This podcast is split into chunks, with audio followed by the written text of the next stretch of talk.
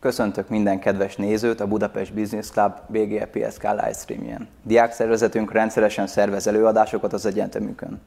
A koronavírus okozta különleges helyzet miatt viszont most a BGE PSK egyik előadója helyett a diák szervezetünket támogató Youth Business Group, vagy röviden YBG irodájából jelentkezünk. A YBG, melynek, mint említettem, mi is tagjai vagyunk az ország legnagyobb, legmotiváltabb hallgatói közösségeket összefogó szervezete.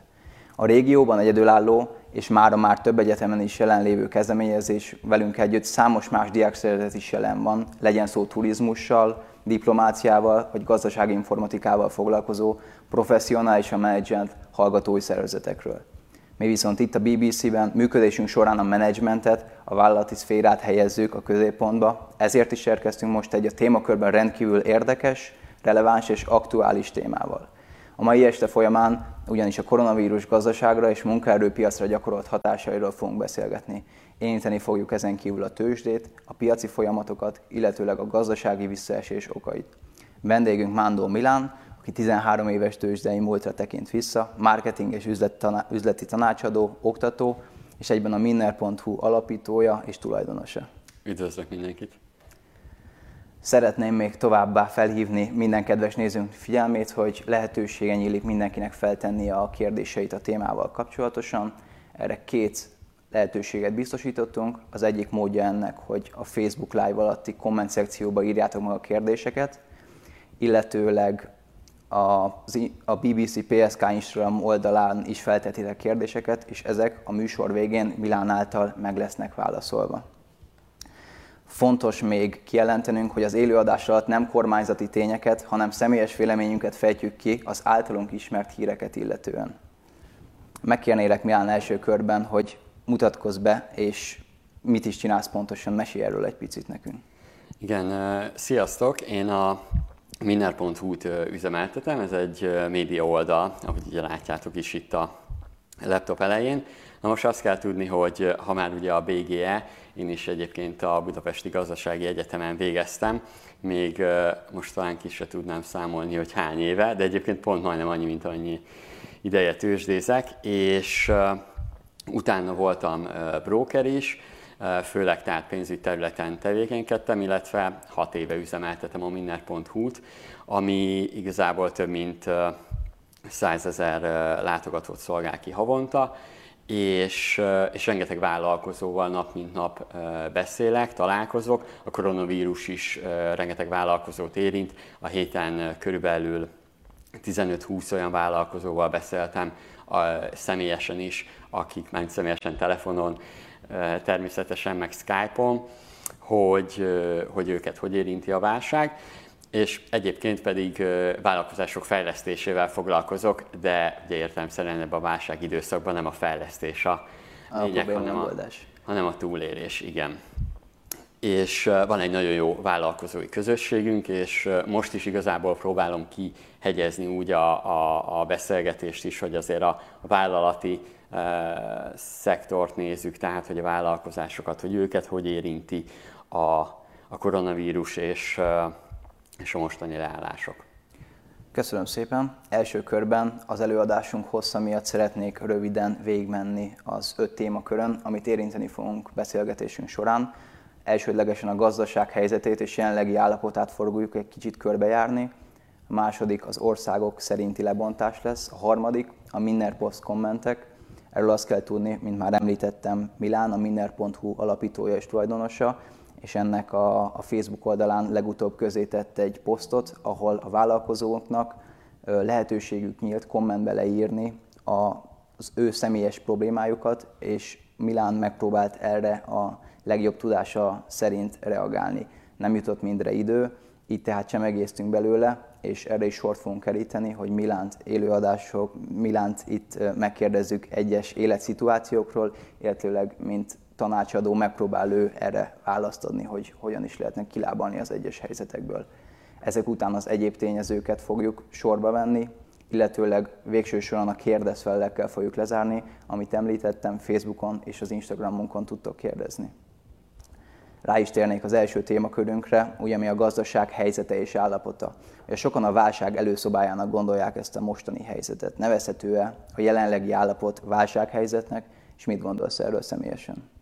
Igazából egyre több helyen hallani már a, a válság szót, hogy ezt használják már nemzetközi oldalakon is, nemzetközi médiában is, illetve szakértőktől. Ugye azért is mondhatjuk már ennek, mert, mert rengeteg szektort magával rántott, a, a koronavírus okozta problémák, leállások, és, és jelenleg tényleg kijelenthetjük már most már, hogy, hogy válság van és válság következik. Ez azt is jelenti, hogy, hogy jelenleg attól függ, hogy mennyi idő alatt tudjuk ezt rendezni, de hogy ugye látjuk Kínán, hogy, hogy valószínűleg már november-december környékén kijött a vírus, és most járunk ugye március közepe vége felé, és még csak most kezd kitisztulni náluk, ez egy fél év. Tehát nálunk ugye az elmúlt egy hónapban erősödött inkább fel, tehát, hogyha azt nézzük, akkor még van négy hónap belőle, és hogyha így nézzük a gazdaságot, akkor, akkor valószínűsíthető már most egy, egy recesszió. Ugye pont a mai kormányinfon mondta Gulyás Gergely, hogy ilyen két és fél hónap, hogyha hasonló szituációba telik, akkor már recesszióról beszélünk a gazdaságban, ugye ezt kiszámolták, tehát ez, ehhez már tudunk viszonyítani.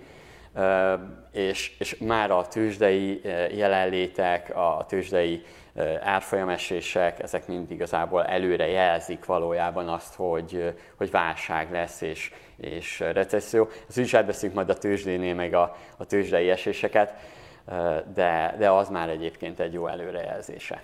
A helyzet komolyságát szerintem jól mutatja az, hogy sok ország esetében, sok ország vezető politikusai számájából egyfajta háborús narratíva hangzik el, illetőleg napvilágot látott nem egy olyan beszámoló, ahol amerikai veteránokat kérdeztek, és ők személyesen számoltak be arról, hogy a második világháború óta nem éreztek ekkora pánikot az emberek között. Hogy gyakorlatilag az lenne a kérdésem, hogy a jelenlegi helyzet, az 1930-as válság, illetve a legutóbbi 2008-as válság között milyen hasonlóságokat és illetve különbségeket lehet észrevenni. Igen, ugye azt kell tudni, hogy az, az tény, hogy, hogy egy olyan pánik van jelenleg, ami, nem is, hogy a pánikot mondanám, hanem inkább a szituáció, tehát egy olyan leállás van most jelenleg a gazdaságban, és úgy leálltak a cégek, mint, mint ugye a háború idején, hogy igazából nem tudtak termelni a cégek, persze attól még, akkor még a szolgáltatói szektor kisebb volt, de igazából, ha úgy nézzük, ugyanez a helyzet jelenleg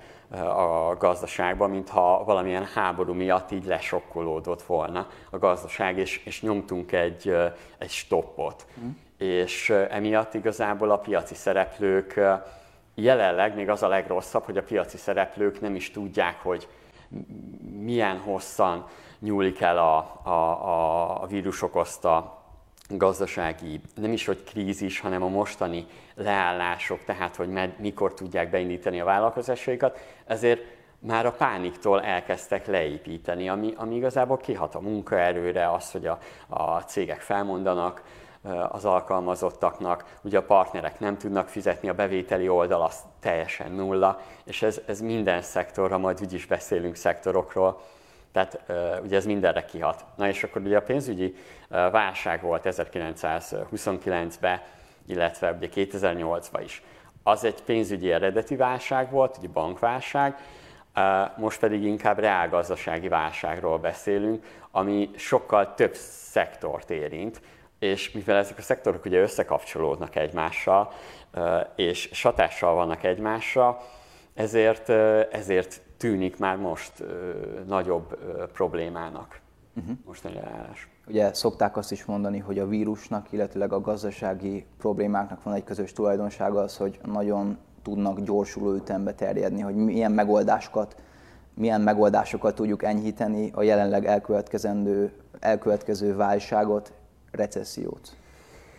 Ugye a, az mindenképpen jó döntés, hogy először a, az egészségügyel foglalkoztunk, illetve ugye a karantén is, illetve a karantén, illetve az, hogy ne járjunk ki annyit, ne járjunk annyi, annyi ember között, az pont azért vannak ezek az intézkedések, hogy hogy lelassítsuk egy kicsit a vírusnak a terjedését, hiszen megvan az egészségügyben minden országban megvan a kapacitás. Ugye Olaszországban már látjuk, hogy, hogy ott igenis el kell dönteniük, hogy kit tesznek lélegeztetőgépre. Tehát ha, ha úgy is nézzük, jelenleg ez, egy, ez a legrosszabb helyzet, amivel szemben állhatunk, mert ugye áll a gazdaság, ami igazából további problémát szülhet, de ha nem áll a gazdaság, akkor valójában vannak olyan emberek, akiket nem tudnának ellátni majd az egészségügyben.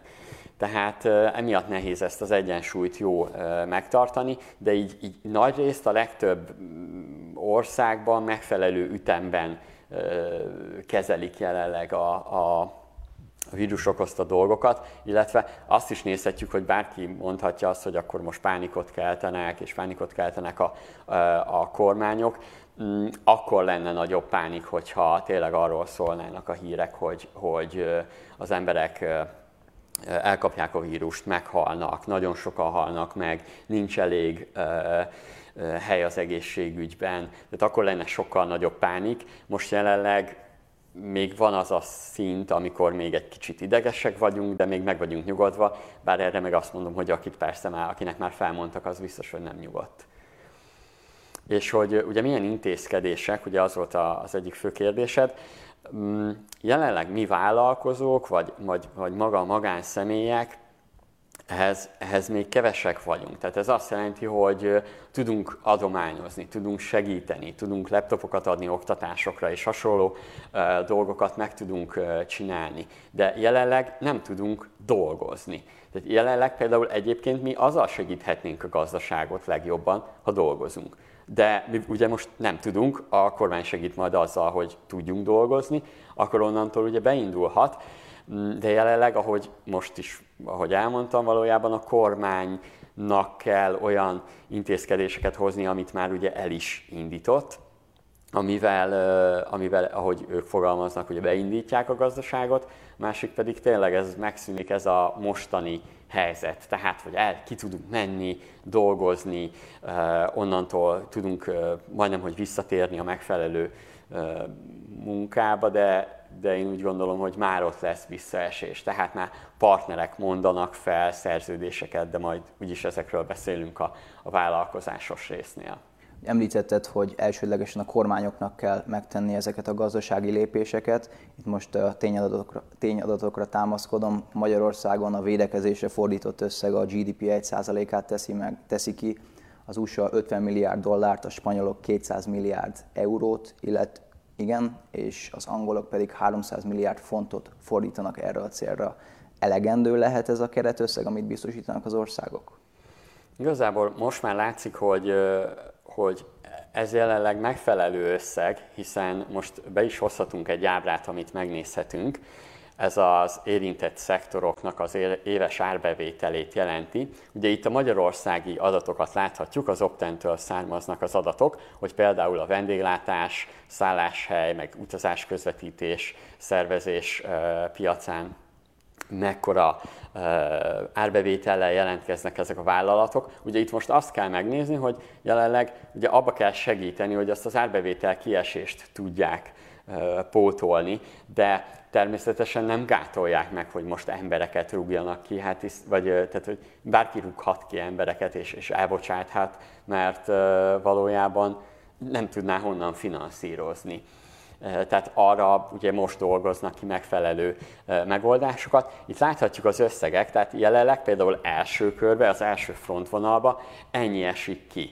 Na most ez ugye 941 milliárd forint csak a vendéglátásba. Tehát az, hogy, hogy ez egy kicsit mérséklődik, mert valamennyire nyitva vannak, de értelemszerűen pár ember lézeng. Ugye én, én is már több mint egy hete nem dugtam ki otthonról az orromat, csak most jöttem el erre, és gyalog jöttem a, a, a Kávintértől, hogy, hogy mégis tényleg ne üljek akár BKV-ra vagy hasonló.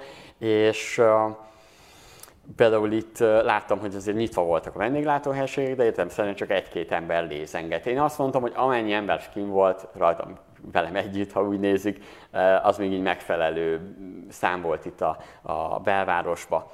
de hogyha nézzük ugye a szálláshelyeknél, itt teljesen stop van, tehát 6000 szereplő van csak a, a szálláshelypiacon, az Airbnb-sek már rég bezártak és átalakították, de 4000 szálloda van Magyarországon, akik igazából most már teljesen bezárják a, a kapujukat, tehát hogy ez, ez, ez mind ugye ki fog esni, illetve persze az utazásszervezők ők is ott vannak. Ugye ezt, hogyha összeszámoljátok itt a, a, az embereket, ez már több mint 130 ezer ember, akit, aki már érintett ebben, és ez egy, ez egy nagyon, szám, nagyon nagy szám, hogyha csak a munkavállalókat nézzük, és ugye az a legrosszabb, hogy mivel hogyha most ők csődbe mennek, ugye az tényleg hosszú idő, amíg ők, őket be tudjuk integrálni újra, illetve hát ki az, aki mer majd Magyarországra jönni, és az utazási kedv az, az, az majd le fog tehát az, az majd kisebb mértékű lesz már, tehát a turizmusnak sokkal több idő kell, hogy visszatérjen. De igazából, hogyha megnézzük például a következő ábrát, direkt hoztam egy ilyet, hogy, hogy nézzünk, mihez tudnánk hozzá hasonlítani. Ez a New Orleansról egy pár szót, hogy én, én teljesen úgy tudnám mondani, hogy ez a jelenlegi helyzet, ez olyan, mint egy, mint egy hurikán lett volna. Kicsit nagyobb egyébként, mint egy hurikán. Azért az amerikaiak elég jó be vannak rendezkedve ezekre a dolgokra, hogy éppen elpusztít egy várost a, a hurikán, de 2005-ben New Orleansba a Katrina hurikán az, az eszméletlen nagy volt, és tényleg letarolta az egész, az egész várost. És itt azt kell látni, hogy teljesen újjá kellett építeniük az iskolákat, óvodákat, a cégek, cégeknek újra kellett indulniuk. Ott is ugyanúgy voltak elbocsátások. Pont most csak azt az ábrát hoztam, hogy a háztartások jövedelme hogyan változott. 2005-ben volt a, a Katrina hurrikán pusztítása, és látszik, hogy igazából nem, nem változott annyira a jövedelem, sőt, utána ugye a válság miatt még megint érintette, de akkor lehetett például látni, hogy New Orleansban volt a legjobban fejlődő régió abban az időszakban Amerikába, Pont azért, mert teljesen újjá kellett építeni. De azért is hozok párhuzamot, mert ott is minden szektort érintett. Sőt, utána lett például olyan növekedés benne, hogy addig az IT-szektor nulla, nulla szint közelébe volt, az IT-szektor elkezdett ott fejlődni, mert értelemszerűen ott voltál vállalkozóként, nem tudtál, már kevesebb lakos volt, mert csökkent több mint 20%-kal a lakosok száma, nem jöttek vissza az emberek, tehát már nem tudtál, nem tudtál vendéglátásba elhelyezkedni, ha vendéglátói vállalkozásod volt, és hozzáalakultál, hozzáalakult igazából a piac. Hogyha pedig a következő ábrájukat nézzük meg, akkor pedig a vállalkozásoknak a, az alapítását láthatjuk, és ebből is látszik, hogy, hogy ugyanúgy alakultak vállalkozások. Persze újjá kellett építeni, meg hasonló. Itt most arra akarok, arra akarok példát hozni, hogy, hogy van, lehet, minden válságban vannak pozitívumok, és, és ezt is majd meg kell nézni, illetve majd, majd természetesen a válságkezelésnél, meg a vállalkozások válságkezelésénél majd még beszélünk, hogy, hogy náluk ugye mit lehet tenni, de, de látszik, hogy vannak pozitív hatása is akár. akár. Jó. Um, a vállalkozások témára szeretnék átkanyarodni, méghozzá azzal, hogy a járvány tehát a járvány egyes szakaszain kívül, ugye az, amiből a közmédiából a legtöbbször az emberek értesülhetnek, a gazdasági hatások tükrében vett szakaszokat is ismerniük kell az embereknek. Ilyen értelemben vett első szakasz a fertőzési utak lekötése, a gazdasági károk ekkor nyilvánvalóan a turizmus, vendéglátás, rendezvényszervezést és a közlekedési szolgáltatásokat érintik. Ennek a második szakasza pedig a továbbfertőzés lehetőségeinek a lekötése. Ez már tágabb területeket, tágabb területeket foglal magában, területi és személyes karanténokat is lehet ezzel alatt érteni, illetőleg a gazdasági hatások ilyenkor már a gyárakat veszélyeztetik a gyáraknak a működését, az ellátási láncokat, a fogyasztás beruházásnak keresletének a csökkenését, illetőleg ez követi a harmadik szakasz, a végső stádium, amikor ugye a gazdasági károknak megkezdődik a csökkentése. Ugye a második szakaszban említettem, hogy a kereslet az visszaesik, de nyilvánvalóan a következő hetekben nagyban esett a kereslet az egyes üzletek, gyártók és eladók szemszögéből. Tudnak erre valahogyan készülni előzetesen? Hát az biztosan, hogy erre nem lehetett felkészülni. Szóval a vállalkozások többsége általában 3-4 hónapra van berendezkedve, de még a legnagyobb cégek is. És itt most a legnagyobb probléma az, hogy tehát a, olyan válságokra készülnek a vállalkozások, ami mondjuk azt mondja, hogy éve, mondjuk havi szinten elviszi az árbevételet 20%-át mondjuk, mert valamiért nem veszik a termékedet. Ez van, vagy béna voltál, vagy olyan a szektor, vagy, vagy bármi ilyesmi történhet. Ugye ez, ez lehet egy válság, amire készülhet egy vállalkozás. De most jelenleg szinte nullára esik, akár hogyha például a B2C piacot nézzük, a fogyasztás, rengeteg területen értelemszerűen étteremben nem mész, moziba nem mész, tehát rengeteg olyan szektor van, ami természetesen ugyanúgy kihatással van a, a többi területre, és annyira csökken a a kereslet, hogy valójában bármit tehetsz te, tehát semmit, semmit nem tudsz tenni ellene, és valójában azokat tudod megcsinálni, hogy a partnereket azt mondod, hogy hello, sajnos nincs rá szükségem, alkalmazott, sajnos nincs rá szükségem, és utána meg azt mondod, hogy jó, hát akkor bezárom a, a vállalkozásomat. És hogyha még nézzük a keresleti problémát globálisan, akkor ha, ha nézzük azt, hogy miért lehet válság, vagy miért van válság, és hogy miért kell erre igazából készülni. És nem is az, hogy készülni, hanem legalább tudatba. Tehát, hogy tudatosítsuk magunkba azt, hogy jelenleg összép kell húzni a, a gatyaszárat, vagy nem is tudom, hogy szokták ezt mondani, nagy rákszárat, igen. Tehát, hogy, hogy, és ez majd minden piaci szereplőre igaz lesz, erről majd beszélünk. Mert például ott van Kína. Kína a legjobb példa rá, ugye náluk november, december, és ugye mi hozzánk addig jutott el, hogy januárban tudatosult bennünk a koronavírus, és hogy igazából ők, ők most már kezdenek helyreállni. De itt, lesz, itt van a legrosszabb, ami forgatókönyv jöhet most, mert Kína már helyreállt, de itt Európa és Amerika az elkövetkező két-három, két-három hónapban, inkább három-öt hónapban még mindig ott lesz velünk a koronavírus, olyan fogyasztásunkat, meg olyan fogyasztásainkat lecsökkentjük, ami valójában szerves része volt, legyen az egy HDMI kábel, egy jó például a laptopok mennek, HDMI kábel nem biztos, de lehet, hogy pohárból kevesebbet veszünk. Tehát, hogy, hogy mindenből egy kicsit lejjebb ment, illetve hát azok a vállalkozások, akik mondjuk Kínából rendeltek PET palackot, vagy, vagy bármi hasonló dolgot, ezek most egyre egyre fognak csökkenni, hiszen nem tudod olyan gyorsan ugye, beindítani a vállalkozásodat, vagy le kellett építened. Tehát ezt, ezzel azt akarom mondani, hogy az amerikai uh, és az európai kereslet csökkenését a hiába jött helyre Kína megérzi. Uh, kivéve ugye értelemszerűen a kínaiak elkezdték gyártani a maszkokat, meg a, a készfertőtlenítőket, amiből értelemszerűen lehet egy kis uh, áthidalási időszak, illetve az biztos, hogy két-három évig még ezek velünk lesznek, ami egyébként ez még gazdaságilag és egészségügyileg is a legérdekesebb szituáció, hogy, hogy lehet, hogy az emberek többet mosnak kezet, és többet uh, fertőtlenítik a kezüket, én is ma már valami negyedszerre, de ez meg pont azzal lesz kapcsolatban, hogy még kevésbé leszünk ellenállóak a, a, akár mondjuk egy hasonló vírussal szembe, és ugye azt tudhatjuk, hogy a koronavírus ez most nagyon sokáig e, itt lehet még velünk, attól még, hogy megfékezzük e, ezeket a dolgokat. És ugye, ha nézzük, tehát a gyárakat nagyon nehéz lesz e, elindítani, és de, de egy fontos dolgot azért érdemes e, leszögezni, hogy sokan nem tudják a gazdaságba, hogy egy, e, egy gazdaság, egy állam attól attól jó, és attól megy jól, hogyha a szolgáltató szektora magas a GDP arányába. Tehát már egy ilyen 46% körüli GDP arány már elég jó, de egyébként ennél még, ennél még feljebb vannak ezek a, a, az arányok, mert hogy a szolgáltatói szektor hozza valójában a GDP-nek a, a legnagyobb részét. Tehát egy, egy, egy régió nem attól lesz fejlettebb, hogy minél több gyárunk van, ezt, ezt még, még pont akartam is kiemelni, hogy, hogy nyugodtan bárki majd a későbbekben helyreáll a gazdaság, menjen be pár néhány, néhány magyar gyárba, és nézze meg, hány ember van a, a, a, a magába a gyárba,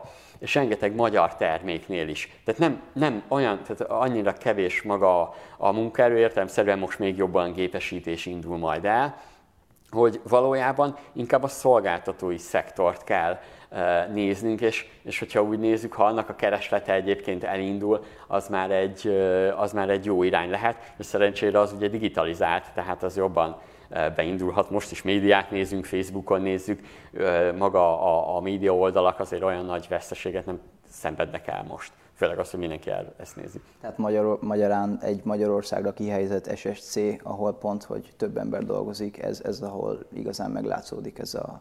Igen, igen, sőt, hogyha nézzük azt is, hogy már az SSC a ssc ugye Magyarországon, tehát az, hogy már itt vannak, tehát az a legjobb igazából, biztos lesznek ott is elbocsátások, de, de ugye az értelmszerűen ezek a szektorok állják meg a helyüket, sokkal tovább ideig tudják fenntartani, meg ezeket az eszközöket mind használjuk, tehát az SSC-be beletartoznak olyan nagy vállalatok, mint a, a Microsoft, Apple és hasonló nagyobb cégek, akiknek ugye itt ellátják a különböző supportját, akár több országra kiterjedően. És ők értelmszerűen, tehát minél globálisabb egy cég, annál kevésbé érzi meg ezt. Inkább a kisebb KKV-k, akik, akik, akik ugye kevesebb hónapig tartalékolnak, de erre meg azt mondom, hogy, hogy higgyétek el, hogy a nagyobb vállalatokat is ugyanúgy érinti és milyen kimenetel lesz a vállalkozásokra nézve annak, hogy, hogy a szállítmányozás lecsökken, vagy akár be is tiltják? Hát maga, maga a szállítmányozás az biztos megmaradt, tehát arra, arra nagyon figyelnek. Na akkor lenne pánik, bár nem azt mondom, hogy majd akkor kell pánikolnotok, eh, de akkor már értelemszerűen egy kicsit eh, több élelmiszert kéne magunkhoz venni. Eh, a szállítmányozáson múlik most jelenleg minden. Tehát eh, ahhoz, hogy ne történjen nagyobb probléma a gazdaságba, eh, a, az függ attól, hogy a szállítmányozást mennyire tudják, de ezt így jelenleg minden kormány megfelelően kezeli.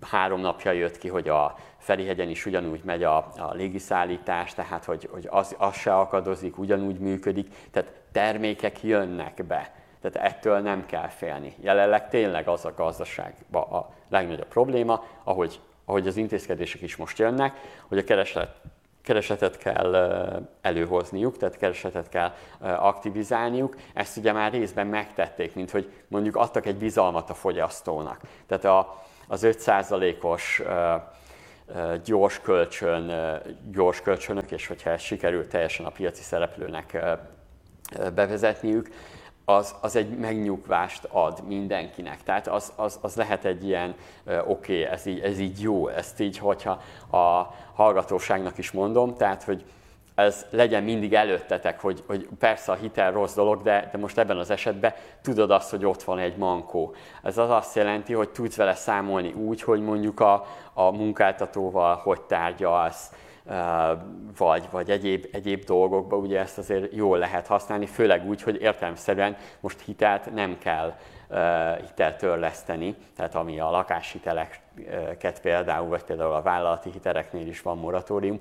Tehát, hogy ez egy akkora könnyebbség egyébként, hogyha az ember otthon elővesz egy papírt és elkezdi felírni a költségeit, most ha mindenki belegondol, jelenleg nem megyünk moziba, nem, nem, nem vesszük meg a reggeli kávénkat egy boltban, otthon isszuk meg. Valójában nem költünk olyan dolgokra, amiből már 30-40 ezer forintot megspóroltál, egy valaki még többet is el szór így bármire. Tehát, hogy, hogy értem szerint én se járok se közösségi irodába, persze nem, tehát, tehát lestoppoltam a fogyasztást, de ezt mindenki, tehát a pénz elvileg egy kicsit azért ugyanúgy lestoppolódott az embereknél kiadásokban. Ha jól értem, akkor a tegnapi gazdasági mentőcsomagnak egy, egy pontját emeltett ki ezáltal a, a továbbiakban felvett hitelekről, ahol szabályozták igen. és maximalizálták a hiteleknek a kamatát. Uh-huh. Ebben az 5%-os egy banki alapkamat van. Igen, igen, igen, igen, igen. Pontosan. Még ehhez kapcsolódó és talán a legtöbb embert, magánszemét, illetőleg vállalkozás is érintő intézkedés, ugyebár az volt, hogy a hitelek törlesztését felfüggesztették, uh-huh. míg a magánszemélyek, mind a vállalatok esetében ez mennyire lejelenthet nagy segítséget? Hát ez mindenképp, főleg, hogy év végéig, ugye azt még gyúrják, hogy valószínűleg ez úgy lesz, hogy ez a kilenc hónap ez hozzá lesz adva, tehát meg lesz annyival növelve majd a, a hitelnek az ideje. Mm, mindenképpen egy, egy nagyon nagyfokú biztonságot ad. Bár erre mondtam, azt mond valakinek, erről beszélgetünk, hogy reméljük utána tényleg jól beindul a gazdaság és jól termelünk, hogy utána le legyen pont egy hitelválság mondjuk értelmszerűen tíz év múlva. Hát az egyik következhet a másikból. Igen, de egyébként, egyébként is úgy volt, hogy valami válságot mindenki várt. Szóval úgy nézzük, eljött, így, így itt van velünk. Szóval most, hogyha valaki számított rá, egy, ez volt a legérdekesebb, hogy már mindenki tavaly erről beszélt, meg ez tavaly már három éve folyamatosan. Mindenki a jegybanki alapkamatokat figyelte, mint Magyarország, mint Amerika igen, esetében. Igen, igen, és hogy lesz valami válság, és a, le, a, jelenleg a jegybank semmi eszköze nincs arra, hogy ezt megállítsa, mert ezt monetáris eszközökkel nem tudod megállítani. Talán itt lehet a legnagyobb különbséget elmondani gyakorlatilag az eddigi válságok, vagyis mondjuk a 2008-as válság között, hogy amíg ott egy ilyen visszapattanó tendencia volt, most, hogy gyakorlatilag leállt a világ termelése ugye az adott területeken, Igen. így nem az a klasszikus V alakú visszapattanásra lehet majd ez példa, ugye említetted, ha csak nem oldódik meg rövid időn belül, de valószínűleg sajnos ez a forgatókönyv, mm-hmm. ez mhm. nem túl releváns, és ilyenkor egy elhúzódó visszapattanási folyamat ö, veszi kezdetét. Mm, arra szeretnék rá, ö, rátérni, hogy ugye nem csak a szállítmányozások kapcsán vezethetnek be különböző megszorító intézkedéseket, de ugye bár a kiárási tilalom, vagy egyáltalán az, a cégek hozzáállása ugye, hogy a munkavállalóikat hogy kezeljék, hogy hogyan lehet megoldást találni arra, hogy a dolgozók ugyanúgy el tudják végezni a munkájukat ebben a helyzetben is. Igen. Ezt annak fényében kérdezem, hogy Magyarországon a cégek egyharmada tudja felvállalni a home office-t, és nyilvánvalóan ezek is olyan cégek, amelyeknél a fizikai jelenlét az nem szükségszerű. Igen, egyébként ez milyen jó szám, tehát hogyha egy harmad azért, azért akkor nincs annyira, nem lehet annyira nagy pánikunk én is, én rengeteg piaci szereplővel beszéltem, egy hét alatt mm, a legtöbb helyen megoldották a home office-t, de ugye nagyon fontos, hogy jelenleg az van, hogy akikkel én beszéltem, mindenki azt mondta, hogy egyébként is le vannak maradva a melóval. Szóval, hogy jelenleg be, inkább a cégek behozzák. A cash flow az úgy áll össze, hogy főleg ilyen cégeknél, hogy így, így bebejön a pénz. Tehát ha úgy nézem, van, van tényleg egy szektor, ahol megvalósítható a home office, hogy, hogy az működőképes. De ugye azt tudnunk kell, hogy a home office-nak, és maga az, hogy valaki otthonról dolgozik, annak rengeteg olyan, nem csak hogy szabálya van, hanem hogy húzamosabb ideig szerintem nagyon kevesen vagyunk alkalmasak home office-ra. Egyrészt otthon vagyunk, elterelődik a figyelem.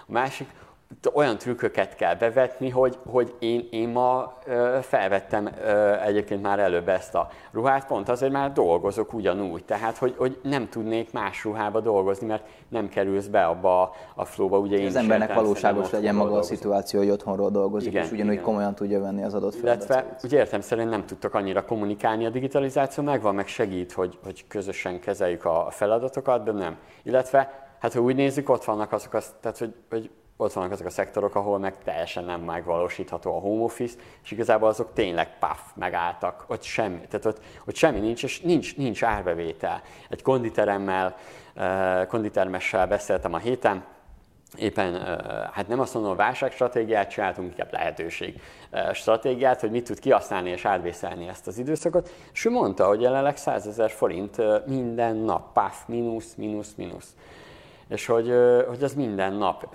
jelentkezik neki. Tehát az árbevétel nem jön, nem jön be, és, és megfelelően kell kommunikálni a, a, a munkavállalókkal, az edzőkkel, a helyet, ahonnan bérlik, és hogy igazából nála például fel kellett készülni, hogy oké, okay, nála mit lehet digitalizálni. De ugye nem mindent lehet digitalizálni. Ez gondolom egy konditerem esetében azt jelenti, hogy online árusítással és az edzéssel kapcsolatos termékeket kezdte el viszont eladóként Igen. Inkább, inkább az, hogy tehát online edzéseket tartani, és akkor természetesen benne van már így, hogyha már online, akkor eladni különböző termékeket még. Az egyébként még jó is lehet, mert, mert valójában az emberek otthon vannak, szóval, hogy, hogy Ugye ez nagyon fontos leszögezni, hogy attól még, hogy van ez az egész, ez a, ez a karantén, az, hogy akár helyre jöhet, és néhány hónap múlva, mm, kevesebb lesz az emberi kontaktus. Tehát, hogy ez, ez, ez biztos. Tehát, hogy jó, lehet aztán, hogy olyanok leszünk, mint az olaszok, hogy megunjuk, aztán kimegyünk, mert ők azt, azért ez ne legyen, tehát ez biztosan ne legyen, de lehet, hogy el is felejtjük, már, már karácsonykor mindenki tolja a, a, a bevásárlóköcsit, és megint telerakjuk mindennel.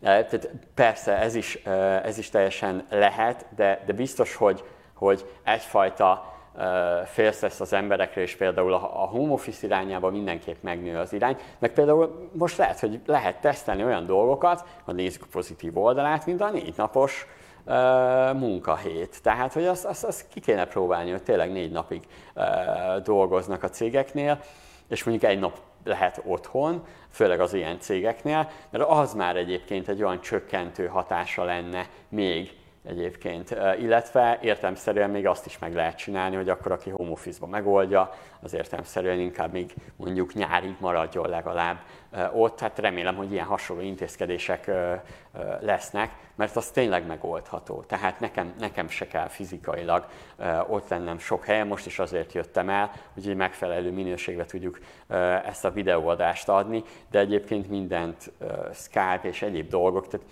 valójában most a vállalkozásoknak kinyílt a digitalizáció, és megtanultak kezelni dolgokat, megtanultak olyan szoftvereket használni, amit egyébként is akartak. Egy ügyvédi irodával beszéltem, ahol van 60 alkalmazott, ott azt mondták, hogy hát amit két éve nem tudtak bevezetni, azt most egy hét alatt megoldották. Ez az irodai ügyintézésre értendő. Aha, igen, igen, igen. Uh-huh. Tehát egy ügyvédi irodában mi az egész napos munkát igazából le tudják cserélni jelenleg. És ott. mennyire volt meg a szándékot, hogy ezt a jövőben is meg fogják tartani? Ezt folyamatosan. Ja, azt, hogy meg akarják tartani, az már jó kérdés, az biztos, hogy nem fogják teljesen.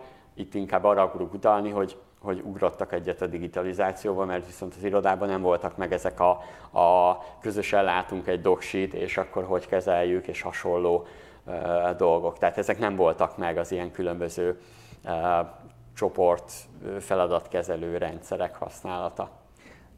Mik azok a legfontosabb döntések, ha még maradunk a cégeknél, amiket mindenképpen meg kell hozniuk annak érdekében, hogy ne kerüljenek csődközeli helyzetbe? Hát ugye ezt ugye le kell szögeznem már most, és már később is el fogom mondani, van olyan szektor, sajnos erre nem tudtunk felkészülni, ahol ahol lehet, hogy azt kell mondani a vállalkozónak, hogy lehúzza a rolót.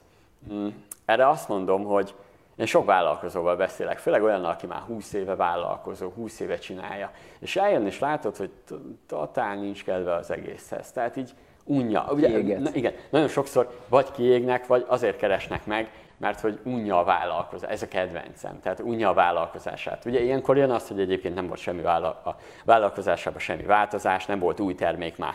Ilyen komoly, hogy nem megkönnyebbülnek, hogy jött egy ilyen nagy horderejű dolog, ami elsöpört Most, most lehet, hogy van olyan, tehát va- nagyon sok olyan vállalkozás van, akinek egyébként is be kellett volna zárnia. Az most értelemszerűen bezár.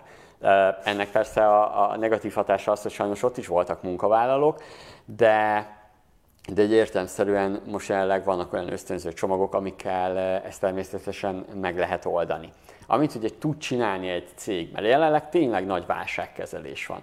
Amit én még egy cégnél se láttam igazán jól kommunikálva, hogy partnereket, partnereket és alkalmazottakat megfelelően tájékoztatni és elbeszélni velük a helyzeteket. Nagyobb vállalatoknál már látszik. Ahol látunk olyat, hogy elbocsátottak több száz embert, ott már valószínűleg egy stratégia van erre, hogy értelmszerűen elküldik őket, jelentkeznek álláskeresési járadékra, aztán majd egyszer lehet, hogy visszaveszik őket, tehát lehet, hogy már ez a stratégiájuk. De erre azt tudom mondani, hogy bárki, aki, tehát most vállalkozók, hallgatjátok ezt az adást, illetve ugye alkalmazottak, nagyrészt mindenkit kivekeltünk, mindenki bent van, mindenképp tárgyaljatok. Tehát ez azt jelenti, hogy ez legyen az első. Ez azt jelenti, hogy beszéljenek meg egyet. Erre jó példa, most hallgattam a, a, a Trendefemet, és ott volt sportközgazdász. Kedvencem, hogy pont, pont ez a téma hiányzott még, amíg ide gyalogoltam, ebbe a szép napsütésbe, és, és tényleg tök üres volt a város, hogy, hogy például ugyanúgy a labdarúgást is érinti, és nagyobb klubokat néztek, és nagyon sok klubnál van az, hogy oké, okay, persze focisták fizetésre az egekben van, nem kell sajnálnunk őket, gondolom mindenki, minden néző így van vele. Értemszerűen tudtak tárgyalni arról, hogy csökkentsék, nagyon sok klubnál. És erre tök jó visszajelzések voltak, hogy a, a, a klubtújelölők mondták, hogy nagyon jó csapatunk van, mindenkivel meg tudtunk egyezni, hogy kevesebb bér legyen, vagy hogy akár minimálbérre, csökken, minimálbérre csökkentsék a, a, a fizetéseket. Mert hogy tudják mindenkinek, hogy az a lényeg, hogy majd egyszer helyre jön, és utána újra kapják fizetéseket. Még azért arra kíváncsi lennék, hogy a focistának mit jelent a minimálbér, ja, igen. nem azt, mint egy normális vállalkozónak, vagy normális magyar állampolgárnak, vagyis igen. mint egy hétköznapi e, persze, persze, ez természetes, de igazából e, ez már egy jó példa. Gondoljatok bele, hogy a labdarúgásban ez már megvalósult. Hogy, hogy ugyanígy a cégeknél is el kell kezdeni azt megkommunikálni és megbeszélni, hogy akkor milyen bérrel megyünk tovább, kiszámolni együtt, hogy oké, okay, ez a bér nekem megfelel, neked megfelel? Nem, nem jó. Mit szólna ehhez? És ezt igenis tárgyaljanak. Tehát jelenleg ma egy vállalkozás, és ha azt is nézzük, hogy mit segítheti saját, és egyébként a gazdaság helyreállítását, ami mindannyiunknak fontos. Mert akkor lesz neked, neked, neked mindenkinek bevétele, hogyha a gazdasági többi szereplője is megfelelően van. Tehát az egyik ilyen, amit mindenképp javaslok, hogy tárgyaljunk. Tárgyaljunk mindenben. Ez azt is jelenti, hogy folyamatosan. Ez, ez, ez egy olyan folyamatos tárgyalás, mint ahogy nézzük most, ugye a kormány, ahogy folyamatosan hozza a különböző rendeleteket ebben a, a, az időszakban. Erre reagálva folyamatosan olyan, mintha minden nap meetingelnénk egy cégnél az alkalmazottakkal. Ugye ez azért is fontos, mert ha rosszul csináljuk egyébként, még deflációt is okozhatunk. Ami a legrosszabb. Uh, igen, mert ugye értelmszerűen most ugye lemondunk pénzekről, mert a másik oldalt is szeretném mondani, amit uh, ezt is megfelelő stratégiával kell kezelni, és egy olyan, mint ahogy a hiteleket uh, most moratórium van, de lehetett volna átütemezés, meg ez is végül is átütemezés, ha úgy nézzük, lehet azt, hogy a partnerekkel való szerződéseket is megfelelően átütemezzük. Nekem a kedvencem, hogy most értem át egy százezeres szerverre, hogy a videós oktató oldalon megfelelően bírja a látogatottságot. Még a vírus előtt volt ez egy meghozott döntés, úgyhogy hát remélem tudok majd róla tárgyalni, hogy ezért valamennyit csökkentsünk. És értemszerűen, tehát mindenkinek azt javaslom, hogy a partnerekkel beszéljen. Tehát ez azt jelenti, hogy bármilyen partner van, ne az legyen, hogy off, és innentől nem fizetünk, vagy valami hasonló hanem legyen az, hogy beszéljék meg, hogy oké, okay, rendben itt van, történt egy, egy eset, amire senki nem számított, és azért, hogy mindenki megmaradjon az ügyfelénél, és megfelelő cashflow-val rendelkezzen, ezért igenis lehet azt kérni, hogy jó, figyelj, itt van a csomagom, mondjuk nem tudom, CRM rendszert használok, havi 35, a, egyébként se használom ki, figyelj, én, három, én nem, akarok, nem akarom azt, hogy elveszítsük egymást, és neked is megjelent a cashflow-t, legyen havonta 15 ezer, mondjuk nyárig. És utána tárgyaljuk újra. És ugye, vagy nem tárgyaljuk újra, utána ugye elkezd, elkezdett újra az áremelkedés. Tehát ez mindenképp. Ez ugyanúgy vonatkozik például a bérleti díjakra. Ugye most ezt a legrosszabb, tehát most a cégek üzlethelyiség bérleti díját nézem. Ugye két szereplő van. Az egyik, aki az ingatlan tulajdonos, aki bérbe adja. A másik pedig ugye, aki bérbe veszi. A kettőnek azért kell megegyeznie, mert ha a, aki az ingatlan tulajdonosa, ő nem tudja, mire számíthatunk. Tehát itt, itt az ingatlan tulajdonosoknak mondom most, hogy nem tudod, hogy öt hónap múlva milyen válságra számíthatsz az ingatlan piacon. A kutya se fogja, ha most elveszíted a bérlődet, ezt, ezt, meg ezt, meg ezt, kutya se fogja kivenni. Mert még ki lesz az, aki fió potenciállal fel tud mutatni bármit, úgy, hogy valójában mondjuk vendéglátóiparban mondjuk értelmszerűen most nem a legjobb mondjuk benne lenni se, és nem fogsz helyet váltani se. Tehát, hogy ezért érdemes ezeket így átgondolni ingatlan tulajdonosként, hogy igenis megbeszélni ezt, és egy, meghatár, egy jó ütemezést kitalálni. De hogyha nézzük nem csak a vállalatit, hanem a, a fogyasztói, de azt majd inkább nem, azt majd inkább később uh, beszéljük. Későbbi témakörökből igen, igen, igen, igen, igen, igen, igen. fogjuk. Ugye szó, szóba hoztunk már SSC-ket, futballcsapatokat, nagyobb vállalatokat, most viszont specifikusabban arra szeretnék rákérdezni, hogy a kis és középvállalkozásokra ez, ez mennyire lehet kihatással az az egész helyzet, ami most zajlik. Hát szerintem a legrosszabb, mert az a baj, hogy egy, egy, egy nagy vállalkozásnál talán még valamennyire kihúzzák, illetve a hitelekkel kicsit jobban tudnak ö, garázdálkodni. Itt ugye nagyon sok olyan vállalkozás van, aki nem tud hitelt felvenni valami miatt. Lehet az, hogy az ügyvezető, értemszerűen vállalkozók vagyunk, bármi lehet, tehát lehet, hogy párlistás, tehát hogy beletolt mindent a vállalkozásába, jött valami más, tehát hogy, nem, nem tud felvenni hitelt, és nem hitelképes a vállalkozása. Ugye jelenleg ezt kell megoldani, de egyébként erre egyébként is van megoldás, amit nem is használtak ki a vállalkozások. Azt kell tudni, hogy egy átlagos kis vállalkozás nincs eladósodva. Tehát jelenleg a hazai gazdaságban a legnagyobb pozitívum. Ez a, hazaság, a hazai gazdaságnak az érdemét szolgálja, ha jól sejtem. Hát nem biztos, jelenleg. inkább félünk a hiteltől, és nem tudjuk használni, szóval inkább nem a... Teljesen más a szemlélet, mint mondjuk Amerikában, ahol Orbaszájba igen, igen. hitelre vásárolnak. Pontosan, tehát hogy, hogy egyrészt a vállalkozások nem is tudják kezelni a hitelt, félünk is tőle a hitelválság miatt is, illetve, mint mondom, nem tudjuk kezelni, és nem tudjuk azt, hogy mire jó a hitel. Ugye értelemszerűen nincsenek megfelelő vállalkozói képzések, de egyébként most, ha már hitelről beszélünk, majd készítek cikkeket a Minneren erről, és jelenleg amivel a, amivel a kormány is dolgozhat majd, az az, hogy egyébként is van egy olyan, például a Garantika ad kezességet különböző kisvállalati hitelre, és őnekik benne is van igazából, hogy támogattak akár még olyan vállalkozásokat is, akiknek más nem ad hitelt, nincs mondjuk garancia rá, tehát ha, ha úgy nézzük, vagy nincs ugye ingatlan, amit be tudna vonni, tehát még akkor is tudtál felvenni hitelt. Ha úgy nézzük, most ezzel tudják mondjuk egy kicsit a cégeket finanszírozni, és itt se beszélünk nagy dologról, tehát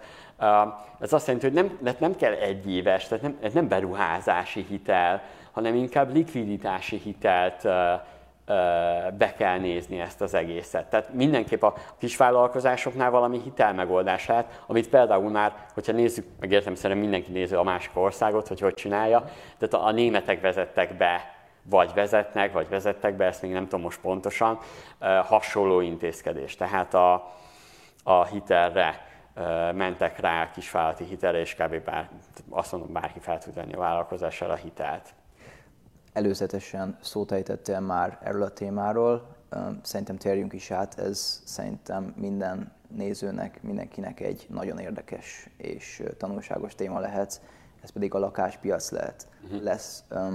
Az lenne a kérdésem fejed, Milán, hogy szerinted a helyzet okán bedőlhet-e a lakáspiac, vagy milyen hatással lehet majd a, a kialakult helyzet az ingatlanpiacra rövid, illetőleg hosszú távon? Én úgy gondolom, hogy a lakáspiac azért nem dőlhet be, mert inkább lestoppolódott. Tehát, hogy, hogy inkább teljesen, mert ahogy a gazdaság többi része is igazából e, teljesen megállt. E, az biztos, hogy várható e, esés értelemszerűen. Tehát ingatlan áresésre számíthatunk a, a közeljövőbe.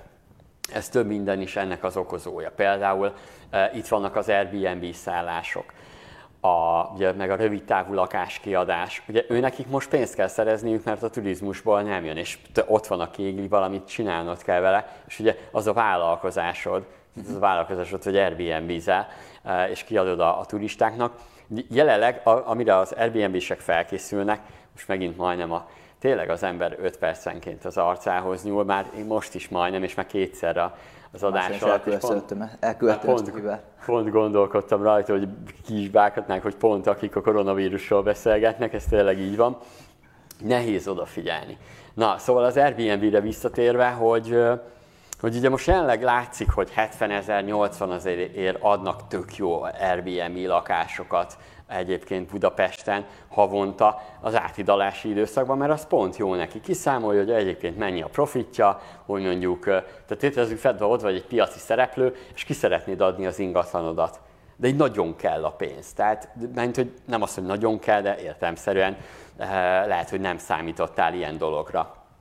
Értelmszerűen mit csinálsz? A legolcsóbb árat adott, amit biztos, hogy kiveszik és igazából 70-80 ezer forintért adják per hó azokat a lakásokat, amiknek egyébként a havi uh, díj az mondjuk ilyen 150-200 ezer forint lenne, és egyébként is 150 ezer egy albérlet uh, Budapesten, most itt Budapestről beszélünk, tehát 150 ezer forint per hó. Na most, ugye ha azt nézzük, akár még olyan is lehet, hogy van olyan ember, aki nem tudja jövő hónapban fizetni az albérletét, aki már most albérletben van, mondjuk 150 ezer forint elkezd matekolni, oké, hát azért ugye most hitet nem kell törleszteni, már maradt egy kis pénz, de gondolunk a jövőre. tehát értelemszerűen meghúzod a, a nadrágszíjat, utána jön az, hogy, hogy a bérlet, jé, tudok megint elcsípni egy 70-est.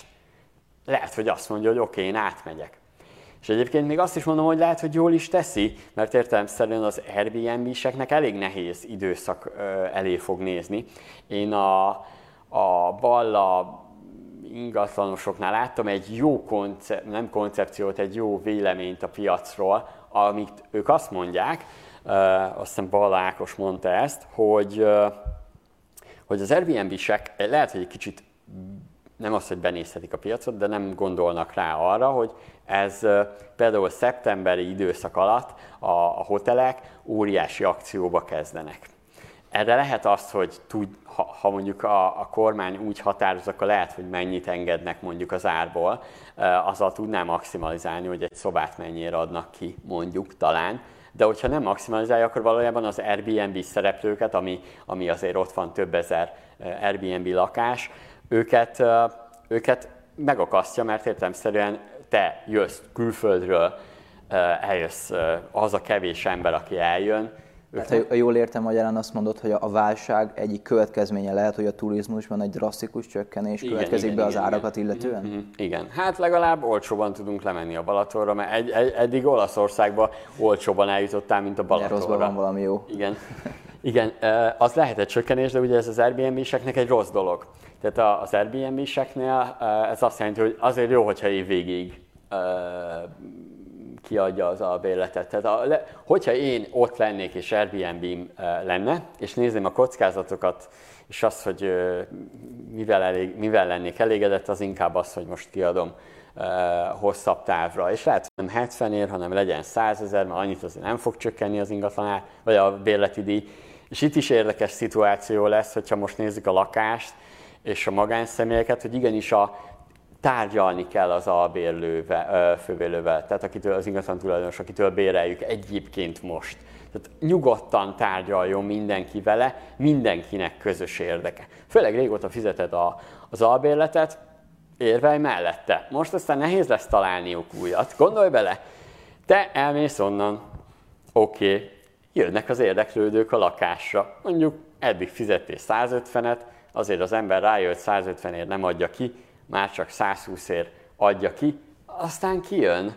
Ugye a kormány szerint 100 ezer munkanélküli lehet a következő, 100 ezer főben nőhet a munkanélküliség a következő. Magyarországon? Igen, igen, igen, igen, ezt most ma mondták.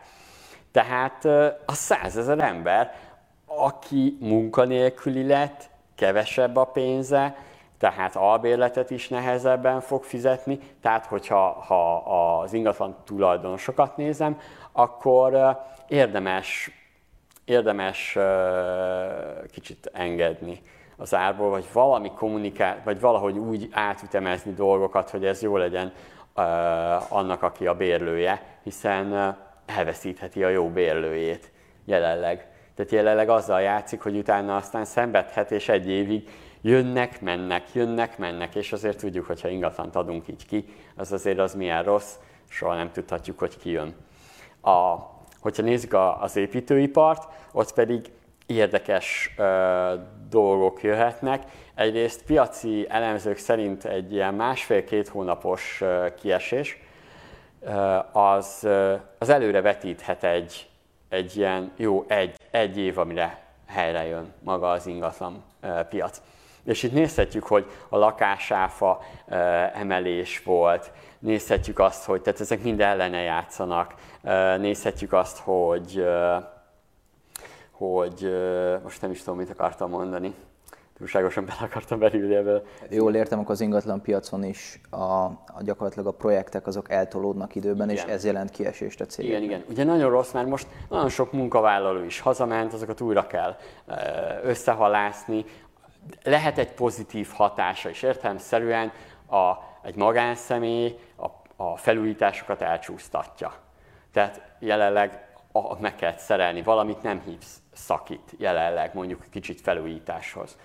Az a, az a piaci réteg, az felszabadul, és igazából mehetnek dolgozni. Tehát a, ugye ezt beszéltük is, tehát a munkaerő piac, ezt pont nem beszéltük még, tehát hogy a munkaerőpiacon volt eddig egy probléma, munkaerőpiaci válság volt, mert nem volt elég munkaerő, hát most ugye lesz.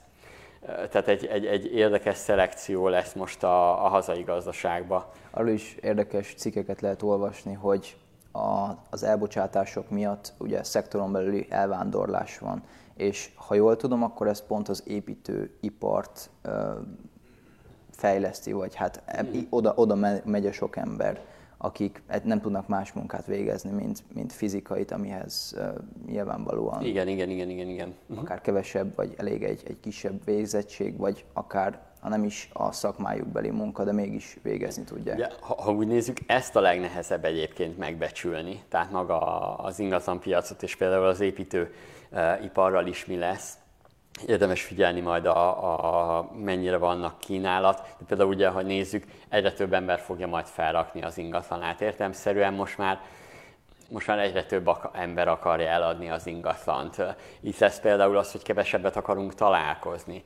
Biztos, hogy online hirdetjük meg inkább. Tehát mondjuk aki most akar ingatlan startupot indítani, annak most van itt az ideje hogy az ingatlan tulajdonosok úgy tudjanak kommunikálni, hogy ingatlan tulajdonos és a vevő, hogy, hogy igazából nem is találkoznak mondjuk, és, és lehet azt mondani, hogy majd az ingatlan közvetítő megoldja, de még az ingatlan közvetítővel se akarsz akkor majd találkozni. Tehát akár lehet az, hogy, hogy persze itt az ingatlan.com és egy, egyéb ingatlan oldalak, ettől még lehet új, ami, ami kinőhet, és ez például egy ilyen szektor hogy az elején is említetted, hogy, hogy minden rosszban van valami jó, mm-hmm. hogy mhm. ebből is sok esetben ki lehet hozni a legjobbat, erre most hoztál is egy példát, akkor én megkérdezném azt, hogy melyek azok a szektorok, cégek, amik, amelyek gazdaságilag a, a vírus, hát a jelenlegi helyzetnek a úgymond haszonélvezői lehetnek.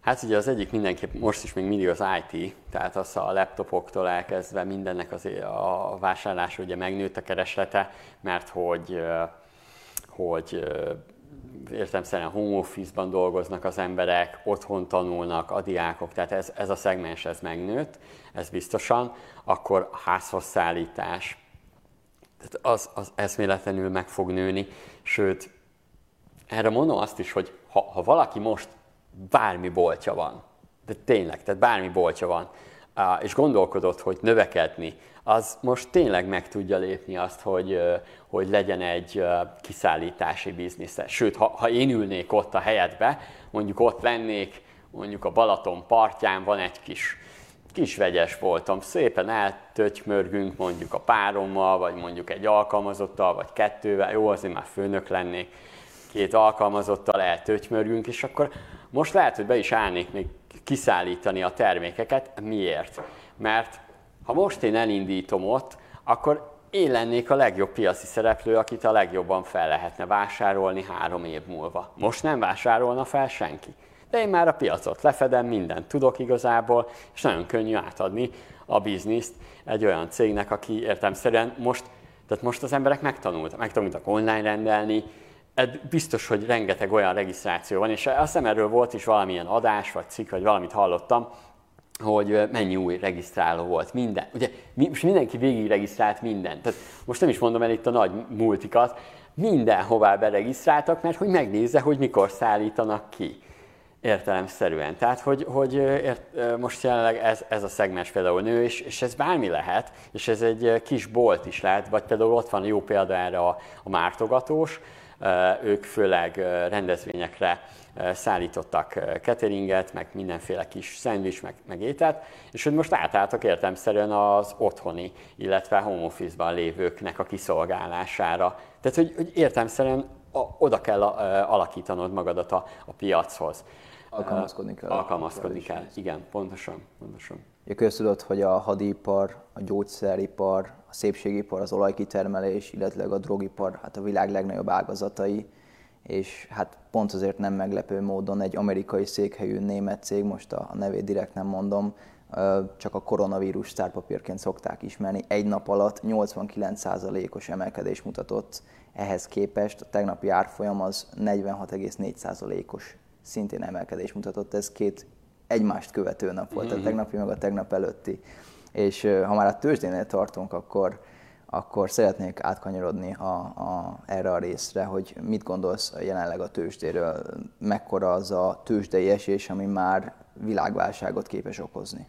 Hát ugye most úgy van, hogy 30%-ot esett az elmúlt egy hónapban az amerikai tőzsdei index, most azt vesszük igazából benchmarknak, mert megfértemszerűen az szimbolizálja a világgazdaságot legjobban, de bármilyen tőzsdét nézünk, értelemszerűen zuhantak. Most az a 30%-ot egy hónap alatt tette meg, ami azért érdekes, mert most mutatok is egy ábrát, amiből elég sok mindent láthattok. Itt a legérdekesebbet kiemeltem jobb oldalt, hogy a medve piac átlagos hossza az 11 hónap volt, és átlagosan 34%-ot volt. Ugye a medve piac azt jelenti, hogy az árfolyam csökken, és a bika az, amikor emelkedik a, a piac. Na most ez azért fontos, itt amit látok, különböző a zöld az azt jelenti, hogy milyen hosszú volt egy emelkedési időszak, a piros azt jelenti, hogy milyen hosszú volt egy, egy csökkenés, egy medvepiac. Na most ha az átlagot nézzük, ezt már most teljesítette a, a Dow Jones Index. Ugye onnantól beszélünk medve piacról, vagy pika piacról, hogyha legalább 20%-ot csökkent az árfolyam a legutóbbi csústól. Na most, hogyha ezt nézzük, akkor ugye jelenleg 30%-ot esett az árfolyam, már mindenképpen beszélhetünk árfolyam csökkenésről, ez ugye jelzi is, hogy tőzsdekrach van, hiszen rekordokat döntögetett a, a, a Dow Jones is, amennyit esett, illetve nagyon fontos, amit az ábrából kiolvashattok, hogy attól még ez nem állt meg, tehát még mehet az esés.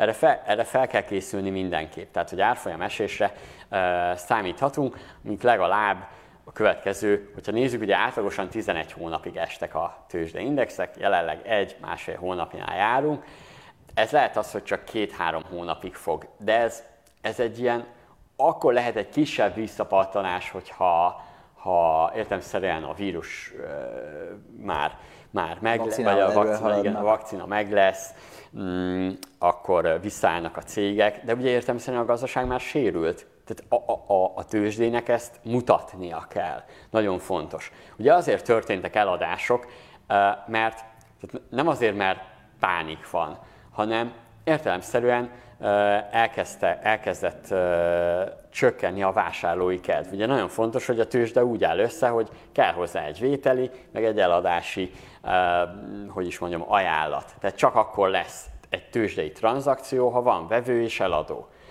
És amit látunk, bármilyen árfolyamot, ott volt eladás is, meg vásárlás is. De értemszerűen, ha kevés a vétel, akkor akkor egyre több az eladó, emiatt csökken az árfolyam, de most nem menjünk bele egy kis tő, nem menjünk bele tőzsde oktatásba. Ez magával ragadta igazából azt, hogy, hogy folyamatosan zuhant az árfolyam, illetve nagyon fontos, hogy nagyon sok olyan szint elkezdett jönni, ami után például cégek elkezdtek eladni, likviditást kellett felszabadítani. Nagyon fontos, hogy valaki azért ad el, mert kell a pénz. De egy vállalkozás is. Tehát ott van egy vállalkozás, vannak részvényei, vagy ott van egy vállalkozó, kisvállalkozó, elad, mert neki, neki kell a likviditás. Tehát ugye mit teszel, mit tudsz eladni gyorsan? A részvényt. Érted? Most, most bármit nézel, mit adsz el eszközt vállalkozásodba? Kinek? Ki, jelenleg az totál, hülye, az totál hülye, aki most vesz bármilyen eszközt, mert utána azért olcsóban lehet majd. Ezt értem szerint egy rafkosabb, meg egy igazi vállalkozó azt az, az tudja. Tehát mitől szabadulsz meg? Részvényektől. Majd tehát először az a cél, hogy helyre jöjjön a vállalkozásod, ne tegye tönkre az álmaidat, mert ha, ha nézzünk egy átlagos vállalkozót, akinek értelemszerűen akkor már vannak részvényei, befektetései, akkor hát értelemszerűen egy álma már fosztott a cége. Lehet, hogy egy, egy ilyen miatt bedölt. Tehát ami, én, én annyira sajnálom néhány olyan vállalkozó uh, ismerősömet, hogy beletett apait, anyait, tényleg. Tehát látszott az, hogy a cashflow-t maximumon tartotta, mert növekedésben van vagy úgy maximum, hogy inkább úgy fogom, hogy minimum, minimumon tartotta, tehát folyamatosan uh, árbevétele, árbevételét forgatta vissza, és, és, és folyamatosan fejlesztette a vállalkozást, költött marketingre, költött mindenre, és akkor puff, és akkor most be, bezárhatja a vállalkozását. Persze, hogy ő is például először elad. Tehát az, hogy a béten történik, a Budapesti Értéktősdén részvényeladások, persze, gyors pénz kell, tehát gyors pénzhez jutsz, innen tudsz pénzhez jutni, és nem biztos, hogy azért adják el, mert hogy a, félnek az árfolyam csökkenéstől. Ja, a grafikonokat nézve pont az a legijesztőbb az egészben, hogy milyen meredeken és milyen gyorsan történt meg ez az egész Igen, folyamat, és az egész periódi, periódus annyira leszűkült, amit te korábban mondtál, hogy sokkal hosszabb folyamatnak kellene Igen. lennie. És pont a Dow Jones-nál tartottunk. Igen, most pont... a Dow Jones látják a, a nézők. Ugye itt, amit láttuk a végén, az a nagy piros vonal, az a csökkenés. Ami a legérdekesebb, hogy, tehát, hogy ez, ez tényleg ilyen gyorsan még, még soha nem csökkent az árfolyam. Ez tényleg annak is tudható be, hogy, hogy ez tényleg egy gazdasági sok volt, hogy ez minden piaci szereplőt érintett. Tehát nem egy ilyen lassú csökkenés volt, mint a 2007, még, még itt pont látszik az ábrában a 2007-2008-as válság, hogy igazából látszik a vonalak, hogy, hogy ugye ott, ott azért kicsit hosszabb idő volt a, a, ugyanennyi csökkenés hosszabb ideig tartott. Ugye ez nagyon fontos, hogy az árfolyamok rövidebb idő alatt esnek, rövidebb idő alatt tesznek meg árfolyamesésnél ugyanakkor a, hoz, tehát ugyanakkor a százalékot, tehát most mondjuk 30 százalékot azt mondjuk egy hónap alatt árfolyamesésbe el lehet szenvedni, ahhoz, hogy az ugyanúgy visszajöjjön pluszba, ahhoz már lehet, hogy 6-9 hónap is kell, mert hogy a, a vételi oldal az ugye értemszerűen az, az hosszabb. a bizalom az, az, Igen. az emberekben. Ugye nagyon fontos, hogy a tőzsdeindexeknél sokszor egyébként maga a tőzsdéről kicsit a fogalom nagyon így az embereknél nincs meg teljesen, hogy, hogy megy a tőzsde, hogy működik. Ugyanis nagyon fontos, ha akár a Dow Jones nézzük, akár a Budapesti Értéktőzsdét, ugye a Bux Indexet, Budapesti Értéktőzsde Indexét, vagy bármilyen tőzsdeindexet nézzünk Magyarországon, vagy Magyarországon a világban, ott mindig a legjobb részvények vannak benne a tőzsdeindexben. És igazából, amit láttok most, itt, most is a Don Jonesnak az árfolyamát, itt, itt mindig a legjobban teljesítő cégek vannak bent. Őrájuk is hatással van ez a válság, de értelmszerűen őrájuk a legkevésbé. És van erre mindig egy jó példám, hogy hogyan kezeld a tőzsdét, és hogyan nézd ezt az egészet. Hogyha nézzük a Don jones akkor például 1910-es években vasúttársaságok voltak benne, meg acélipar, és ezek a részvények voltak, tudod, amikor kinyitotta az újságot az emberke, és, és nézte a Wall Street-en, akkor arról szóltak a hírek, hogy a vasúttársaságok hogyan, hogyan vegyél vasúttársaság kötvényt, ebből hogy lesz részvény, és hasonló. Utána ezek a szektorok kikoptak, mert mindig a Dow Jones és minden tőzsdeindexből mindig a legjobbak vannak benne. Tehát olyan lenne, mintha mindig, hogyha minden cég benne lenne, akkor egyébként maga a tőzsdeindex ilyen lenne, hiszen a legtöbb cég egy idő után tő, csődbe megy. Dow Jones is a, a 30 vállalatot. Igen, igen. Az S&P 500 például ugye a legjobb 500-at uh, tartalmaz az amerikai, uh, jó persze beválogatják, de uh, tehát különböző szektorokból, tehát hogyha úgy nézzük, az egy elég jó válogatott portfólió, és mindig a legjobbak. Tehát ez nem azt jelenti, hogy a tőzsde folyamatosan emelkedik, és akkor oh, ilyen nincs a világon, meg hasonlókat szoktam olvasni. Nem, ez azért van, nem, nem azért, az, azokban tényleg a legjobb vállalkozások vannak benne, és te ugye azokra eh, kereskedhetsz. Na most, ha azt nézzük, ezért nem is kell félni annyira, hogy most, ha, ha nullára esne a Dow Jones, akkor jelenleg itt mi most egy rút Párizsiért összevernénk egymást. Az azt jelenti, mert annyira uh, nagy válság lenne. A, leg, a legjobbak ilyen rosszul teljesítenek, akkor értelemszerűen a többi vállalások. meg akkor totál, tehát ezt úgy értem, hogy most ha a legjobb részvények teljesen nullára esnének, akkor totál.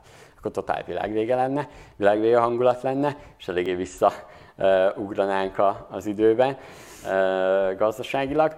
Tehát ugye így kell nézni magát ezt a, a tőzsdeindexet, és most mutatom a, a Bux Indexet, tehát a Bux Index is lecsökkent, sőt erre mondhatom is, hogy a Bux Index annyira lecsökkent, hogy már a 2007-es, mielőtt volt a crash, az előtte lévő csúcsnál járunk, ez most egy 1993-tól tartó árfolyam görbe, amiből egyébként azt látni, hogy elég jó megéri befektetni a tőzsdeindexbe, mert hosszú távon ugye pluszba lehetünk. Ugye itt a hosszú táv a lényeg, ez azt jelenti, hogy most, most ilyen akció van, szóval nézhetjük, hogy a szállások akcióznak, most ugye a tőzsdék is eléggé akciós áron adják a, a dolgokat. Volt egy tévhit, amit láttam, te jó, egy, egy olyan hoax terjeng a magyar Facebookon, egyébként ez máshol nem, rá sehol nincs ilyen. Tehát ezt valaki kitalálta otthon, kávéfőzés közben, tehát én nem tudom, hol találta ki. Ugye az a duma, jó, egyébként is az van ugye, hogy az amerikaiak a kínaiakat, a kínaiak amerikaiakat e, hibáztatják a vírussal, ugye ezt már nem igen fogjuk megtudni, mi se fogunk erre tudni válaszolni, e, de ugye a legérdekesebb Oroszországban ugye nincsen, de ott a vodka, e, lehet, hogy ez is Megvan a gyógy, vodkát adtatok, vodkát nem? Ez 383-as vodka. Ja, nem, tehát nem, az se ellenszere az egésznek. Na, de jött egy ilyen tévhit, vagy egy, egy ilyen fel, valami hülyeség is mondhatnám így, hogy a, a kínaiak azért okozták ezt, hogy be tudjanak vásárolni amerikai cégekbe. Na, itt ezzel az a baj, hogy ez azért nem lehet, mert hogyha nézzük a bármelyik tőzsdeindexet is, mert azt mutatja ugye, hogy vásároltak vagy nem. Jelenleg ahhoz, hogy ő fel tudjon vásárolni bármilyen vállalkozást, és ez döntő többséget szerezzen. Túlságosan feltűnő lenne magának. Igen, tehát két, két dolog van. Vagy így megveszi az egészet, egybe megveszi az egészet, és, és ki, ki adja KP-ba. Tehát vagy ezt csinálja, akkor tudja megvenni. Ha a piacon akarná megvenni, akkor nem lefelé mennének az árfolyamok, mert uh, ő elkezdené venni, Ugye elkezdi venni, még mindig esik. Tehát mondjuk itt, itt kezdtünk, esik, esik, veszi. Ugye ott ül a kis kínai trader, veszi, veszi, még, mert csökken, mert mindenki elad. Oké. Okay. Amúgy azt is mondanám, hogy tök jó befektető. Oké. Okay. De ugye most ő fel akarja vásárolni az egész céget, vagy legalább döntő többséget szeretne szerezni tulajdonba. Na most nem mindenki ad el, ez nagyon fontos. Mindenki eladna akkor tőzsde, az adott részvény, mondjuk nézzük a Microsoftot, nullára csökkenne. Tehát, hogy ők meg akarnák venni a Microsoftot, és igazából mindenki el akarna adni, nullára csökkenne. Mivel mindenki, nem ad el mindenki, ezért értelmszerűen egy idő után megáll. Elkezdene emelkedni. Tehát akkor lenne az, hogy tényleg valójában a, a, a kínaiak ezt azért csinálták, hogy meg tudjanak venni külföldi cégeket, akkor csak akkor történhetne meg, ha, ha az árfolyam egyébként nem, nem ilyen lenne, hanem igazából ilyen, és utána elkezdene egy oldalazni, és elkezdene emelkedni. Ezzel nem azt akarom mondani, hogy ha majd emelkedést látok, akkor a kínaiak vásárolnak, mert a kínaiaknak nagyobb a gondjuk jelenleg. Azért a, a, a kínai gazdaságban a legnagyobb problémánk az adatoknak a hitelessége talán egy hiteles adat van a tőzsdeindex, már lehet ez egy erős kifejezés, de tényleg. Tehát, hát, ugye ez, ez tényleg mindenhol így van, ezt többször, több helyen olvashatjátok. A tőzsdeindex viszont most tehát meredeken zuhan, és jelenleg például ők még mindig zuhan, és igazából jelenleg a kínai kormány is elkezdi vásárolni. Tehát részvényeket fognak vásárolni, és a pénzt adnak azért társaságoknak, hogy vásároljanak a sánkái tőzsdén, hogy, hogy feljebb vigyék. Tehát kisebb a gondjuk a kínaiaknak, mint hogy befektessenek különböző cégekbe, és itt, itt most nagyon fontos leszögeznem, ezt látnánk az árfolyamba. Tehát, hogyha bárki ilyet mond, és küldje el nekem a minner.hu Facebook chatjén, nézzük meg, vizsgáljuk meg, utána nézzünk, írunk akár még a tőzsdének is, lekérjük a könyveket, Feketén-fehéren látszik, hogy voltak vételek, eladások, és kiderítjük. De a másik, hogy ennek tényleg híre menne. Jó, persze lehet IP-ket elrejteni, meg hasonló, azért hamar látszanának a, a, a vételek, meg, meg az rengeteg, tehát az, az rengeteg pénzbe kerülne, időbe, és nem is tudnák ezt megcsinálni, még algoritmussal se. És mint mondom, hogyha a tőzsde vételi eladási dolgait nézzük, akkor már, már rég megbukott az egész. Tehát ugye ezt, aki kitalálta, az azt se tudja, hogy mi a tőzsde. Jó ötlet most olasz, spanyol vagy kínai cégek részvényeit vásárolni, bízván abban, hogy ezek majd a válság lecsengése után elindulnak felfele? Egy kicsit még várnék, de, de természetesen, hogyha majd a hallgatóság nézők megnézik a NASDAQ-ot, ugye a dotcom lufinál, ugye ott volt egy ilyen mm, időszak, hogy teljesen beesett az árfolyam, és utána elkezdett emelkedni. Tehát jelenleg, amit, amit lehet csinálni, hogyha már olasz, spanyol vagy bármilyen papírokat nézünk, ott is kiválasztani azokat a cégeket, akik valójában mondjuk szolgáltató szektorban vannak, nyertesei lehetnek ugye az egész uh, piacnak, mint a fitness cég, online, bármiféle uh, különböző vállalkozás, tehát hogy már olyan fitness cég, hogy ilyen online, mm tehát hogy bármi olyan vállalkozás, ugye ezeket érdemes először venni. Tehát, hogyha ha, ha nézzünk egy befektetési stratégiát, de ez bármire igaz amerikai részvényeknél is, először veszünk olyanokat, akik valószínűleg nyertesei lehetnek, utána veszünk olyanokat, akik, akik mondjuk már kevésbé, meg, meg értelmszerűen másik szektorokban vannak. Igen, igen, igen. Tehát ahogy, a, ahogy látjuk, hogy a szektorok jönnek be, érdemes figyelni, tehát de amiket ugye elmondtunk, érdemes figyelni, hogy akkor milyen árakon vannak, például Olaszországban a, a, a szállások. Tehát nézzétek meg most, ha például mai nap megnézitek a különböző szállás oldalakon, most nem mondom ki a nevüket, különböző amerikai oldalakon, rákerestek olaszországi szállás, és Olaszországba, nem tudom, Portofino-ba mondjuk, párommal oda akartunk menni, most biztos, hogy olcsóbban fogunk, most olcsóbban mennénk, de természetesen nem és hogy ezeket figyelni, tehát hogy árba hogyan változnak, és felírni, és akkor ezeket, ezeket így nézni. Pont azért, hogy lássá, lássuk, hogy tényleg a szektorok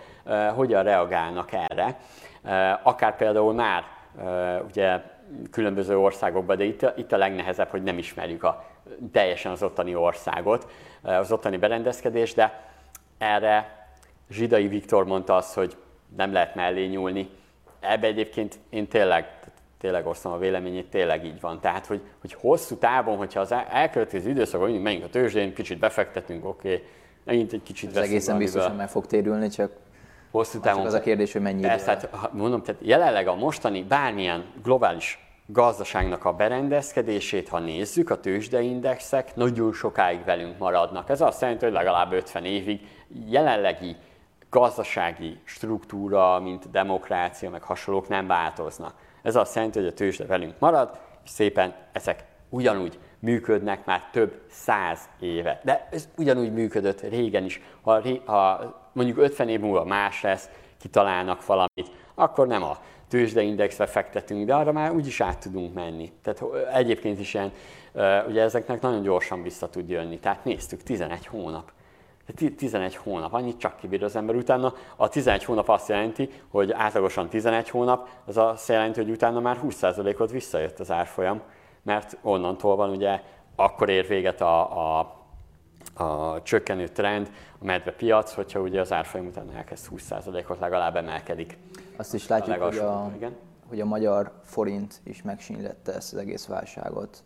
Ez is egy érdekes kérdés, hogy hogy meddig zuhanhat a külföldi devizákkal szemben? Hát, hogyha nézzük azt, hogy krízis van, és összehasonlítjuk a korábbi krízisekkel, akkor értelemszerűen azért a, a 400 uh, forintos euró az nem elképzelhetetlen. Tehát, hogy volt 350. 350, igen, igen. Mert úgy volt, hogy 2007-8 között a válságban 25%-ot gyengült tehát e, ez, egy, ez egy, már egy jó viszonyítási alap lehet, de, de maga a gyenge forint az egyébként nem annyira uh, akadálya a gazdaságnak.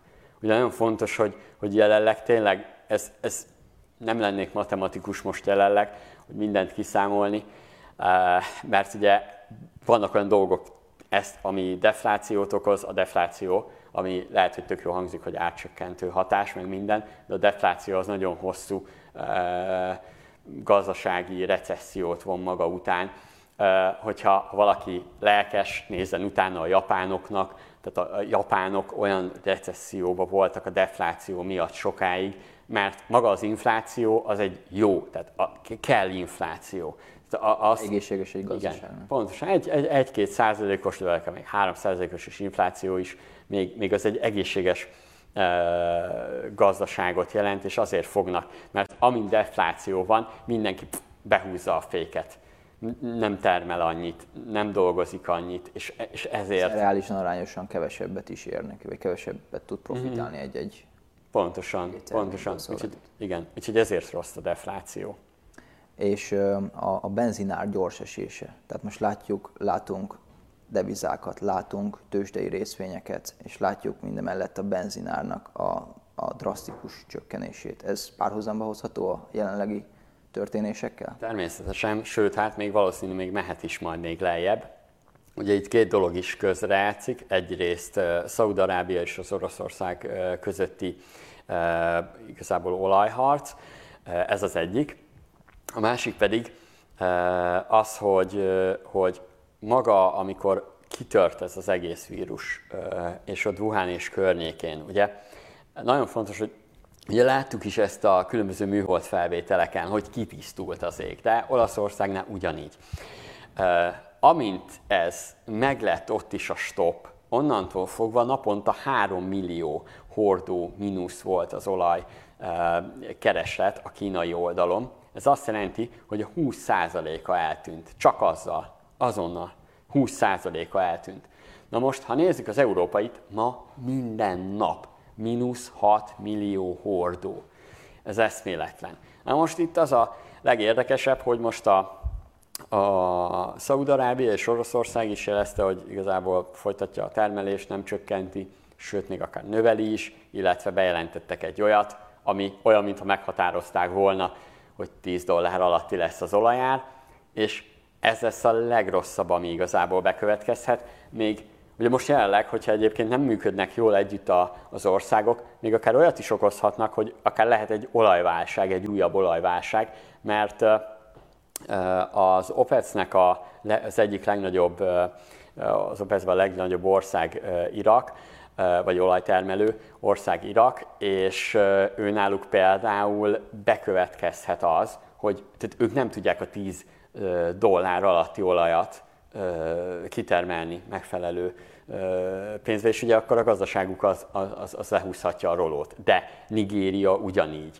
ami, ami ugyanúgy oda vehető, igazából egy kicsit, kicsit kisebb szegmens, de például már őket is érinti. És akkor, ha még megyünk, bár azzal azt mondjuk, hogy hát jó van, ez van, Amerikában például a, a pala olajkitermelést tette arra az egész. Tehát, hogy, hogy ilyen, ilyen alacsony olajár mellett nem lehet kitermelni.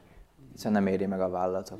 Uh-huh. Igen, igen. Tehát ott már ilyen 75 dollár alatt igazából már amúgy se annyira, még azért lehet vele uh, szórakozni, mert ugye a palaolaj még egy olyan mm, ugye kitermelési uh, mód az olaj kinyerésének, ami itt főleg Amerikában van rengeteg uh, palaolaj készlet de, de ez még hatással lehet, fú, még rengeteg dologra. Pont nemrég beszélgetünk valakivel, hogy a Tesla részvény miért esik. Oké, persze, ott van a Kína, meg, meg ilyesmi volt, valaki írta, hogy Kína, Teslát kéne venni, de, de ugye ez, ez lesz talán a legrosszabb, hogy mi van, hogyha amiatt, mert ilyen alacsony lesz a benzinár, miért gondolná mellette, hogy akkor most legyen elektromos autód? Tehát, hogy, hogy kb. Így, így, így tényleg elképzelhető, hogy akár még 20-30%-ot is esik, esik a, a benzinköltség. Ez években kifejezve nem ejtettetek esetleg szót arról, hogy ez, hát ez, ez mit, mit jelentett, mert nyilván arról van szó, hogy az emberek benzinről átállnak egy tudatosabb... Igen, igen. Hát a következő egy, egy-két évre ez biztos, hogy hazavágja egy kicsit. Egyébként is hazavágja a tudatosságunkat. Az életben maradás a cél, és nem az, hogy zöld dolgok iránt érdeklődjünk. Sajnálatos módon. Átérnék a második témakörre, az országok szerinti bontásra. Itt egy érdekes tényadattal kezdenék. Ugye most, hogy Kínában, ugye tegnap volt az első nap, amikor hivatalosan nem regisztráltak beteget, most már így lehet látni a számokat. 25%-os a beruházásokban a visszaesés, 13,5%-os a fogyasztásnak a visszaesése. Ezek mind olyan számok, amiket amikre előzetesen eh, senki sem számított. Az első negyed év az egy 9%-os éves alapú gazdasági visszaesést okozott Kínában, ugye ez mind a koronavírusnak tudható be. Kína esetében mennyi idő telhet, míg újraépíti a gazdaságát? Hát ugye most, ami a, a tényező közrejátszik, hogy jelenleg 80%-ban már, tehát 70-80%-ban már visszatértek a gyártáshoz, ezt uh, különböző kínai importos uh, szakértőimtől tudom. Tehát, hogy az már, már be lehet szerezni egyébként termékeket. Ezek meg is jönnek, kicsit akadozva, de, de megjöhetnek. Jelenleg ugye az azt jelenti, hogy azért ők belemennek, tehát ha gyártani kell, akkor igenis belemennek abba, hogy, hogy több műszakot vállalnak, biztos, hogy átsajtolják rajtuk. Nekik legalább, legalább kell egy, egy, egy-két év egy év biztos. Sőt, itt az a legnagyobb baj, hogy azért nem tudjuk, mert hogy nagyon függ az európai és amerikai gazdaságtól, mert, mert valójában egyébként, ha úgy nézzük, mi is meg tudjuk bénítani a kínaiakat, mert a keresletünk csökken. Tehát, hogy, hogy a, mi, a mi keresletünktől függ a, a kínai gyártás, mert, mert ez tényleg igaz, hogy bármit, tehát bármit, mindent ők gyártanak részben, és ez nem is jelenti azt, hogy mondjuk a helyi gyártók felerősödnek. Tehát nem, nem is biztos, hogy fel kell egyébként a helyi gyártóknak erősödniük, hiszen, mint hogy már említettük, nem a gyártás hozza egy, egy országnak a kiemelkedését. Mm, meg, me, melyik országok azok, akik legveszélyeztettebbek gazdaságilag, hiszen lehet látni példát arról, hogy például a Ferrari az Európáin belüli két üzemét bezárta, ha most az autóiparról beszélünk, a Renault Franciaországba állította le a gyártást, a Seat a teljes autógyártását leállította, ez önmagában csak a Seatnál 10.500 dolgozót érint azért ott az autóipar elég jó át tudja majd vészelni, tehát erre meg lesznek az eszközök. Inkább én azt mondom, hogy jelenleg ahol nagyon nagy probléma lehet, az az olyan dolgok előre előjövetele, amit már nem, nem sikerült megoldanunk az elmúlt időszakban, akár az euróválság, akár nézzük mondjuk Görögország, tehát az olyan államok lehetnek még rosszabb helyzetbe, ahol egyébként is nagyon nagy a munkanélküliségi ráta, ugye tehát magyarán maga a reálgazdaság nincs megfelelő, hogy is mondjam, szituációba. És uh, milyen hatással lehet a jelenlegi kialakuló helyzet a vállalatok jövőbeli kiszerezettségére? Értem ez alatt, hogy például az amerikai technológiai óriás um, 90% tehát az Apple az 90% osan ki van szervez, kiszervezettséggel dolgozik, és most azt láthattuk, hogy egy hónap alatt gyakorlatilag elvesztették a kapitalizációjuknak az egynegyedét. Maga a tőzsdei kapitalizáció semmit nem jelent, tehát azzal semmit nem kell, nagyon, nem azt mondom, hogy semmit nem kell csinálni vele, de, de maga az, hogy az árfolyam csökken és a kapitalizációjuk csökken, semmi uh, dolog nincsen, főleg úgy, hogy az Apple az több száz milliárd dollár KP-val rendelkezik, tehát készpénzzel, amit mozgósítani tud nagyon gyorsan. Tehát például ő, ő nekik nagyon nagy a tartalékuk, amit arra használnak, hogy ha lett volna felvásárlás, de például most a válságidőszakot meg tudják oldani, nem, nem lenne jobb nekik beindítani egy gyárat mondjuk Amerikába. Tehát ez nagyobb beruházás lenne, azt már nehezebben élné túl a vállalkozás. Például én befektetőként, vagy egy, egy nagy befektetésű bankár, vagy akár Goldman Sachs-nél dolgozó emberke, meglátná, hogy Amerikába e, indítanak Apple gyárat, nem biztos, hogy a vételgombra menne. Mert ez egy hosszú megtérülő időszakot vetítene elő. Tehát Kínában az ilyen összeszerelés, innováció olyan gyors és olyan, olyan gyorsan át tudnak állítani bármilyen gépet, hogy, hogy lehetetlen velük így versenyezni ezen a területen. Nem éri meg igazából. Az időszűkössége miatt sajnos kicsit elbeszélgetük az időt. Egy gyors kérdéssel szeretném ezt a témakört lezárni, hogy ez a koronavírus okozta káosz vajon összekovácsolja, vagy egymás ellen fordítja az országokat? Hát nem, nem gondolom, hogy összekovácsolja, ugye beszéltük is, hogy például itt van a Szaúd-Arábia és Oroszország közötti e, nézeteltérés, és, és hogyha ők azt nem megfelelően oldják meg, és az olajár tényleg lemegy 10 dollár alá, akkor, akkor, akkor az egy újabb, újabb dolgot hoz majd maga után, újabb válságot akár, nem is mondom, hogy válságot, de újabb ország mehet mm, gajra, ami azt jelenti, hogy jelenleg a gazdaság egy kicsit így elég, elég durván megállhat a következő öt, öt évben is akár, tehát vissza, egy, egy eléggé visszaestünk a, a fejlettségbe is. Mm, ha a többi országot nézzük, azért az Európai Unióban valamennyire megvan az összhang, tehát én nem gondolom, hogy az a e, nagyon nagy probléma e, lenne. Amerikai-kínai ellentét meg mindig is megvolt. Itt ami összekovácsolhatja az országokat, az mindenképp a vakcina, tehát hogy annak a gyors kifejlesztése, amiben viszont együttműködnek, tehát minden út e, adott a, a tudósoknak, tehát nem... Ez látszódik az, hogy az itt megszerzett, más országon megszerzett tudást, azt átadják egymásnak és közösen Igen, igen. De, de értelemszerűen a saját ö, ö, országukat védik a piaci szereplőkkel, de jelenleg tehát bármi, tehát egy külső tőke is sokat segíthet Magyarországnak is, tehát értelemszerűen mm, azért is le kell hajolni majd. Jó, szerintem térjünk is át a harmadik témakörre, ez a Minner Post kommentek. Aha. Ebből röviden csak egy-kettőt szeretnénk, egy-kettőt szeretnénk végigfuttatni. Ezek lényegében arról szólnak, hogy valós vállalkozási problémákat írtak meg Milánnak, ezek, ezekre próbál ő most reflektálni és egyfajta megoldást kínálni. Rövid távú lakáskiadás, tömeges lemondások, nagyon nem tudjuk mi lesz. A vendéglátásban szintén ugyanez, tömeges lemondás, lefoglalt csoportok későbbi időpontban jönnek majd. Mi az, amit te tennél egy ilyen helyzetben? Igen, hát a, a rövid távú lakáskiadásnál ugye már beszéltük, tehát teljesen át kell állni a, a, a, arra, hogy a bérlőknek adja ki hosszú távra a, a lakását, ez egészen biztosan. Tehát azt, azt És a vendéglátásban? Hát a vendéglátásban ott igazából nem tud semmi más csinálni, mint vagy az, hogyha tud kiszállítani, akkor már most elkezdeni, azt ugye tudja csinálni, a gyors felregisztrál netpincér volt, meg hasonló oldalakra, és elkezdi, de valójában, hogyha pedig ezt nem tudja bevállalni, akkor, akkor sajnos meg kell várni, amíg visszatér a kerékvágásba a vendéglátás.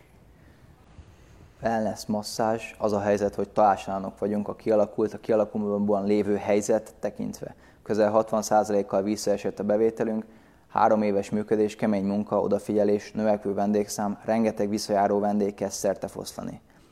Hét alkalmazottról kell gondoskodnunk, azt érezzük, hogy nem fogjuk bírni finanszírozni anyagilag, amennyiben még jobban visszaesik a forgalom. Egy ilyen helyzetben mi az, amit tennél? hú, még egyszer a kérdés, mert pont... Bocsánat, itt az idő, időszűkössége miatt egy, egy kicsit meg, meg kellene... Meg kellene... Na, mondd még egyszer, mert, mert közben tényleg arra figyeltem, hogy... Tehát a wellness masszás szolgáltatása van, és régóta kialakult helyzetet próbál orvosolni. Egy régóta hosszú munka árán és sok időt és energiát belefetszölve kialakított egy vevői kört, és összerte fosztani látszik. Jó. Uh, ugye ott nagyon fontos, hogy ilyen területeknél most még jobban ki lehet azt használni, hogy azért az emberek elmennek, tehát nem félnek annyira, mint gondolnánk. Tehát meg lehet azt csinálni, hogy azt mondja, hogy, hogy ő mindent sterilizál megfelelően, láthatja az emberke előtte, hogy ő, ő a kezért lefertőtleníti, nem is beteg, sőt, ha lesznek gyors tesztek, akár be lehet mutatni egy gyors tesztet, hogy nem, nem koronavírusos, tehát hogy ezt, ezt ugye ő meg tudja csinálni, tehát abszolút mehető akár mondjuk házhoz a későbbiekben. Tehát az azt jelenti, hogy már akár meg tudja csinálni, vagy előre eladja a májusi időszakot, tételezzük fel. Tehát ezt azért meg lehet csinálni, előre megbeszéli a, a, az ügyfelekkel, addig meg mondjuk tud olyat csinálni, hogy, hogy online csinál, mutat akár olyan gyakorlatokat, ami mondjuk jó lehet, mert én is ismerek olyat, aki most ilyen arctornát reklámoz, olyan arctornát, hogy, hogy attól mondjuk a ráncaid eltűnnek, mert hogy úgy megmozgatod az izmaidat, az arcizmaidat, tehát le, lehetnek ilyenek, tehát ezekre így lehet reflektálni egy kicsit. De, de értem szerint a, a kormánynak is az az intézkedés, hogy minél előbb visszaálljon az, hogy mondjuk két hét múlva már a legtöbb szektorba elinduljon valami. És, és az például ilyen lehet ez a szektor. Értem akkor, és bocsánat, most tényleg az idő rövidsége miatt a lehetőség szerint az embereknek, bármelyik szektorban is legyenek, az aktuális kihívásokkal kell megküzdeniük, és innovatív módszereket kell alkalmazniuk. Ez legtöbbször az online felületek kiépítése, vagy a vendéglátás számára a házhoz szállítás, és ilyenekkel tudják túlvészelni Legy, ezt a válságos időszakot. Legyenek kreatívak igazából. Az Amazon.com is akkor a dotcom korszak közepén lett nagy, pont azért, mert olyan dolgot csináltak, amit még előtte nem hogyha egy, egy vállalkozás egyébként is fejlődni akar, akkor olyan dolgot kell csinálni, amit előtte nem csinált még. Akkor fejlődik a legnagyobbat.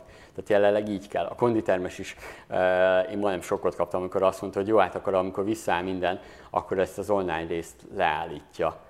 Na, azok felesleges volt beszélni, mondom. Hát ilyen nincs, mondom, ezt tovább kell vinni, aztán kisajtolni belőle, mert pont megfelelő a szektor, az emberek jönnek rá, értelmszerűen digitális, tehát ezt nem szabad abba hagyni.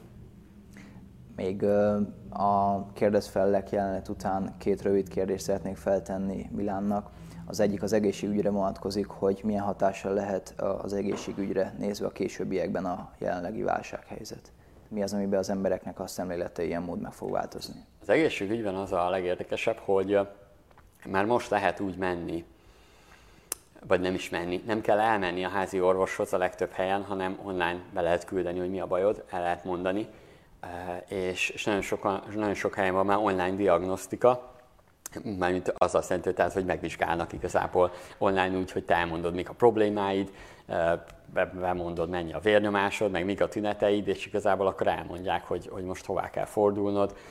Beindul az, hogy online, akár tudnak receptet írni, tehát olyan gyorsan beindul minden, hogy, hogy valójában ez egy ilyen a normál mondjuk házi orvosi ellátás egy új időszakba léphet, sőt erre azt is mondom, aminek el kellett, hogy jöjjön a, az ideje, hiszen a hazai, a, hazai mm, ilyen orvosok, akik ellátják, azok a házi orvosok, tehát jelenleg előregedőbe vannak. Tehát, hogy nekik egyébként se jó az, hogyha találkozunk velük, ez az egyik, a másik pedig előregedő ez a, ez a piac. Tehát jelenleg ez egy új innováció jöhet bele, amivel mondjuk csökkenti a házi orvosoknak a munkaidejét, kevesebb házi orvosra van szükség, ami most ebben az esetben azért jó, mert egyébként nincs utánpótlás.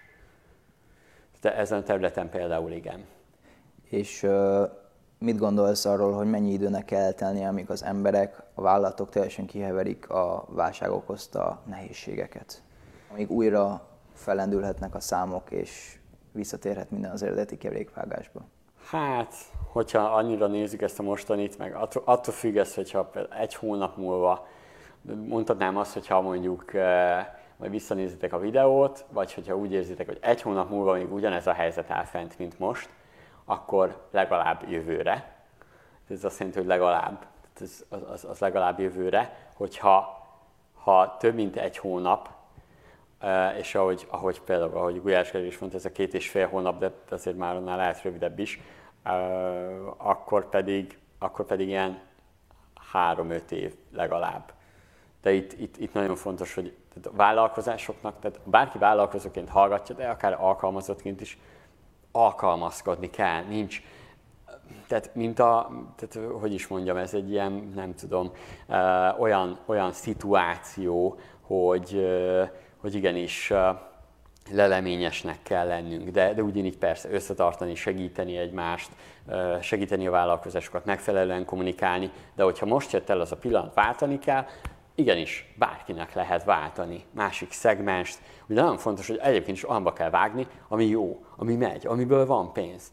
Ezt meg kell, ezt meg kell fogadni. És később válthatunk, vissza, vissza lehet váltani, ha bármi van olyan dolog. Tehát értem szerint sokan például más tanultak, más egyetemen végeztek, mint amit jelenleg dolgoztak.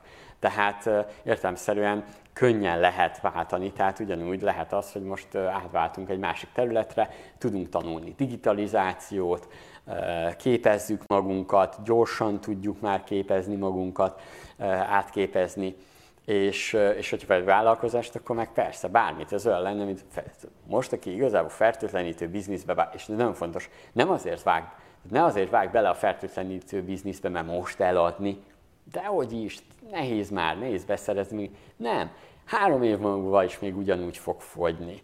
Tehát három év múlva még ugyanúgy átlagosan, mondjuk a mostani forgalomhoz képest, ami volt annó, még akkor is a háromszorosa lehet majd a, a készfertőtlenítő for, forgalma, mert annyira beleég a társadalmunkba a fertőtlenítő ez a fertőtlenítős időszak, meg hogy mindenre kicsit jobban. Teljesen tudatosá válik az, hogy akár egy, egy ilyen vírus ellen is sokkal komolyabban védekezünk és vegyük fel a harcot. De uh-huh. akár legyen szó influenzáról. Igen, igen, igen, igen. Uh-huh.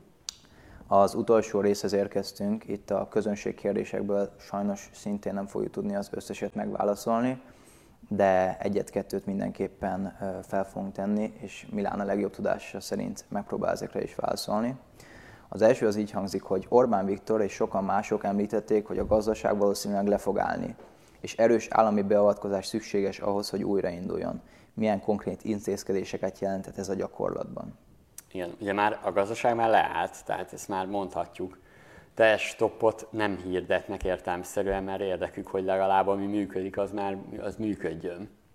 És uh, ugye azokat az intézkedésekről már ugye beszéltünk, ugye most a következő szakasz az mindenképp az lesz, hogy még tehát még a vendéglátó uh, ipari egységek, illetve szállásadóknak még megnézik, hogy mit lehet megoldani, és ezt uh, hogyan tudják helyrehozni, és közben a, a vállalkozásokra tudnak a legjobb dolgot. Mert a fogyasztót már szerintem elintézték, tehát már úgy elintézték, hogy annak már kedveztek. A hitelmoratórium és az 5%-os uh, személyi kölcsönök, gyors kölcsönök. Ez már jó.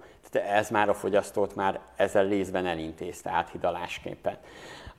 Most ugye a, a, a következő az mindenképp a vállalati szektornak beindítása, mert értelemszerűen nem, nem, események nem történnek, nem, nem történnek rendezvények, a cégek nem tudnak rendesen működni, és ez mindenkire kihat. Tehát egy webfejlesztő munkája most is áll. Miért költene a vállalkozó webfejlesztőre, amikor ki tudja, hogy túlélje? Tehát rengeteg, rengeteg projekt áll valójában, amit itt, és itt ez a jó benne, hogy a webfejlesztőt nem kell megtámogatnia.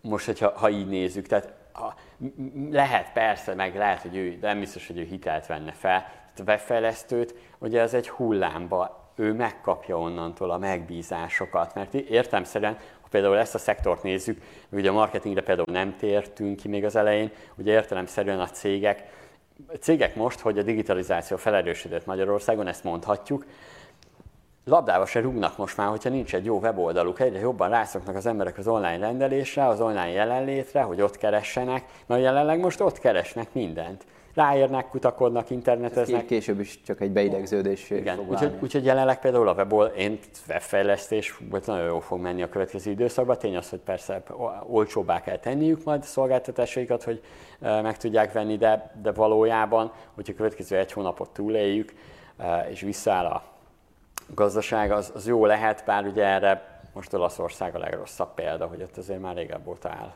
a dolog van-e olyan üzletág, amely nem érint majd a koronavírus, koronavírus okozta válság? Hát jelenleg például tudom mondani a könyvelőirodákat, én például ma utaltam a könyvelőmnek, és pont eszembe jutott, hogy jé, Pont a szüleim is mondták, hogy, dolgozik. meg hogy szüleim is mondták, hogy legyek könyvelő, bár ha most broker maradtam volna, akkor az is jó lett volna, mert most aztán lehetett volna keresni, de hát csak arra válni, hogy mindig amikor válság van, az, az elég. Tehát például egyébként ilyen a könyvelés, de, de ott is érdekes dolog van, hogy bár jelenleg áthidalásban mondható az, hogy a könyvelőt persze kifizeted, meg ilyesmi, de, de például őket meg majd a digitalizáció veszélyezteti, mert már kb. egy gomnyomással áfa bevallást tudsz majd generálni, de értelemszerűen például ez a szektor, az IT az mindenképp, tehát IT-ba az, az, az bármilyen területen igazából el lehet helyezkedni, most meg főleg, hogy majd a cégek keresik az ilyen megoldásokat, különböző automatizációs megoldásokat, úgyhogy például ez jó lehet. Lehet a házhozszállítást, ugye mondtam, ott talán az lehet a házhozszállítás, hogy igenis a kisboltoknak is megnőhet a, a... Tehát itt nagyon fontos, hogy az elkövetkező időszakban még mindig keves, tehát nem lesz kedvünk annyira vásárolgatni, és tudatosan nem fogunk annyira, bár lehet, hogy az emberi emlékezet nagyon gyenge, és nem fogunk rá emlékezni 5 hónap múlva, vagy, vagy 6 hónap múlva, de ha felkészülünk arra, hogy igen, akkor viszont mivel már megszoktuk, hogy online rendelünk, ezért lehet, hogy egy helyi kisbolt is, vagy egy helyi kisbolt, annak is át kell állnia például, vagy átállhat uh, házhoz szállításra.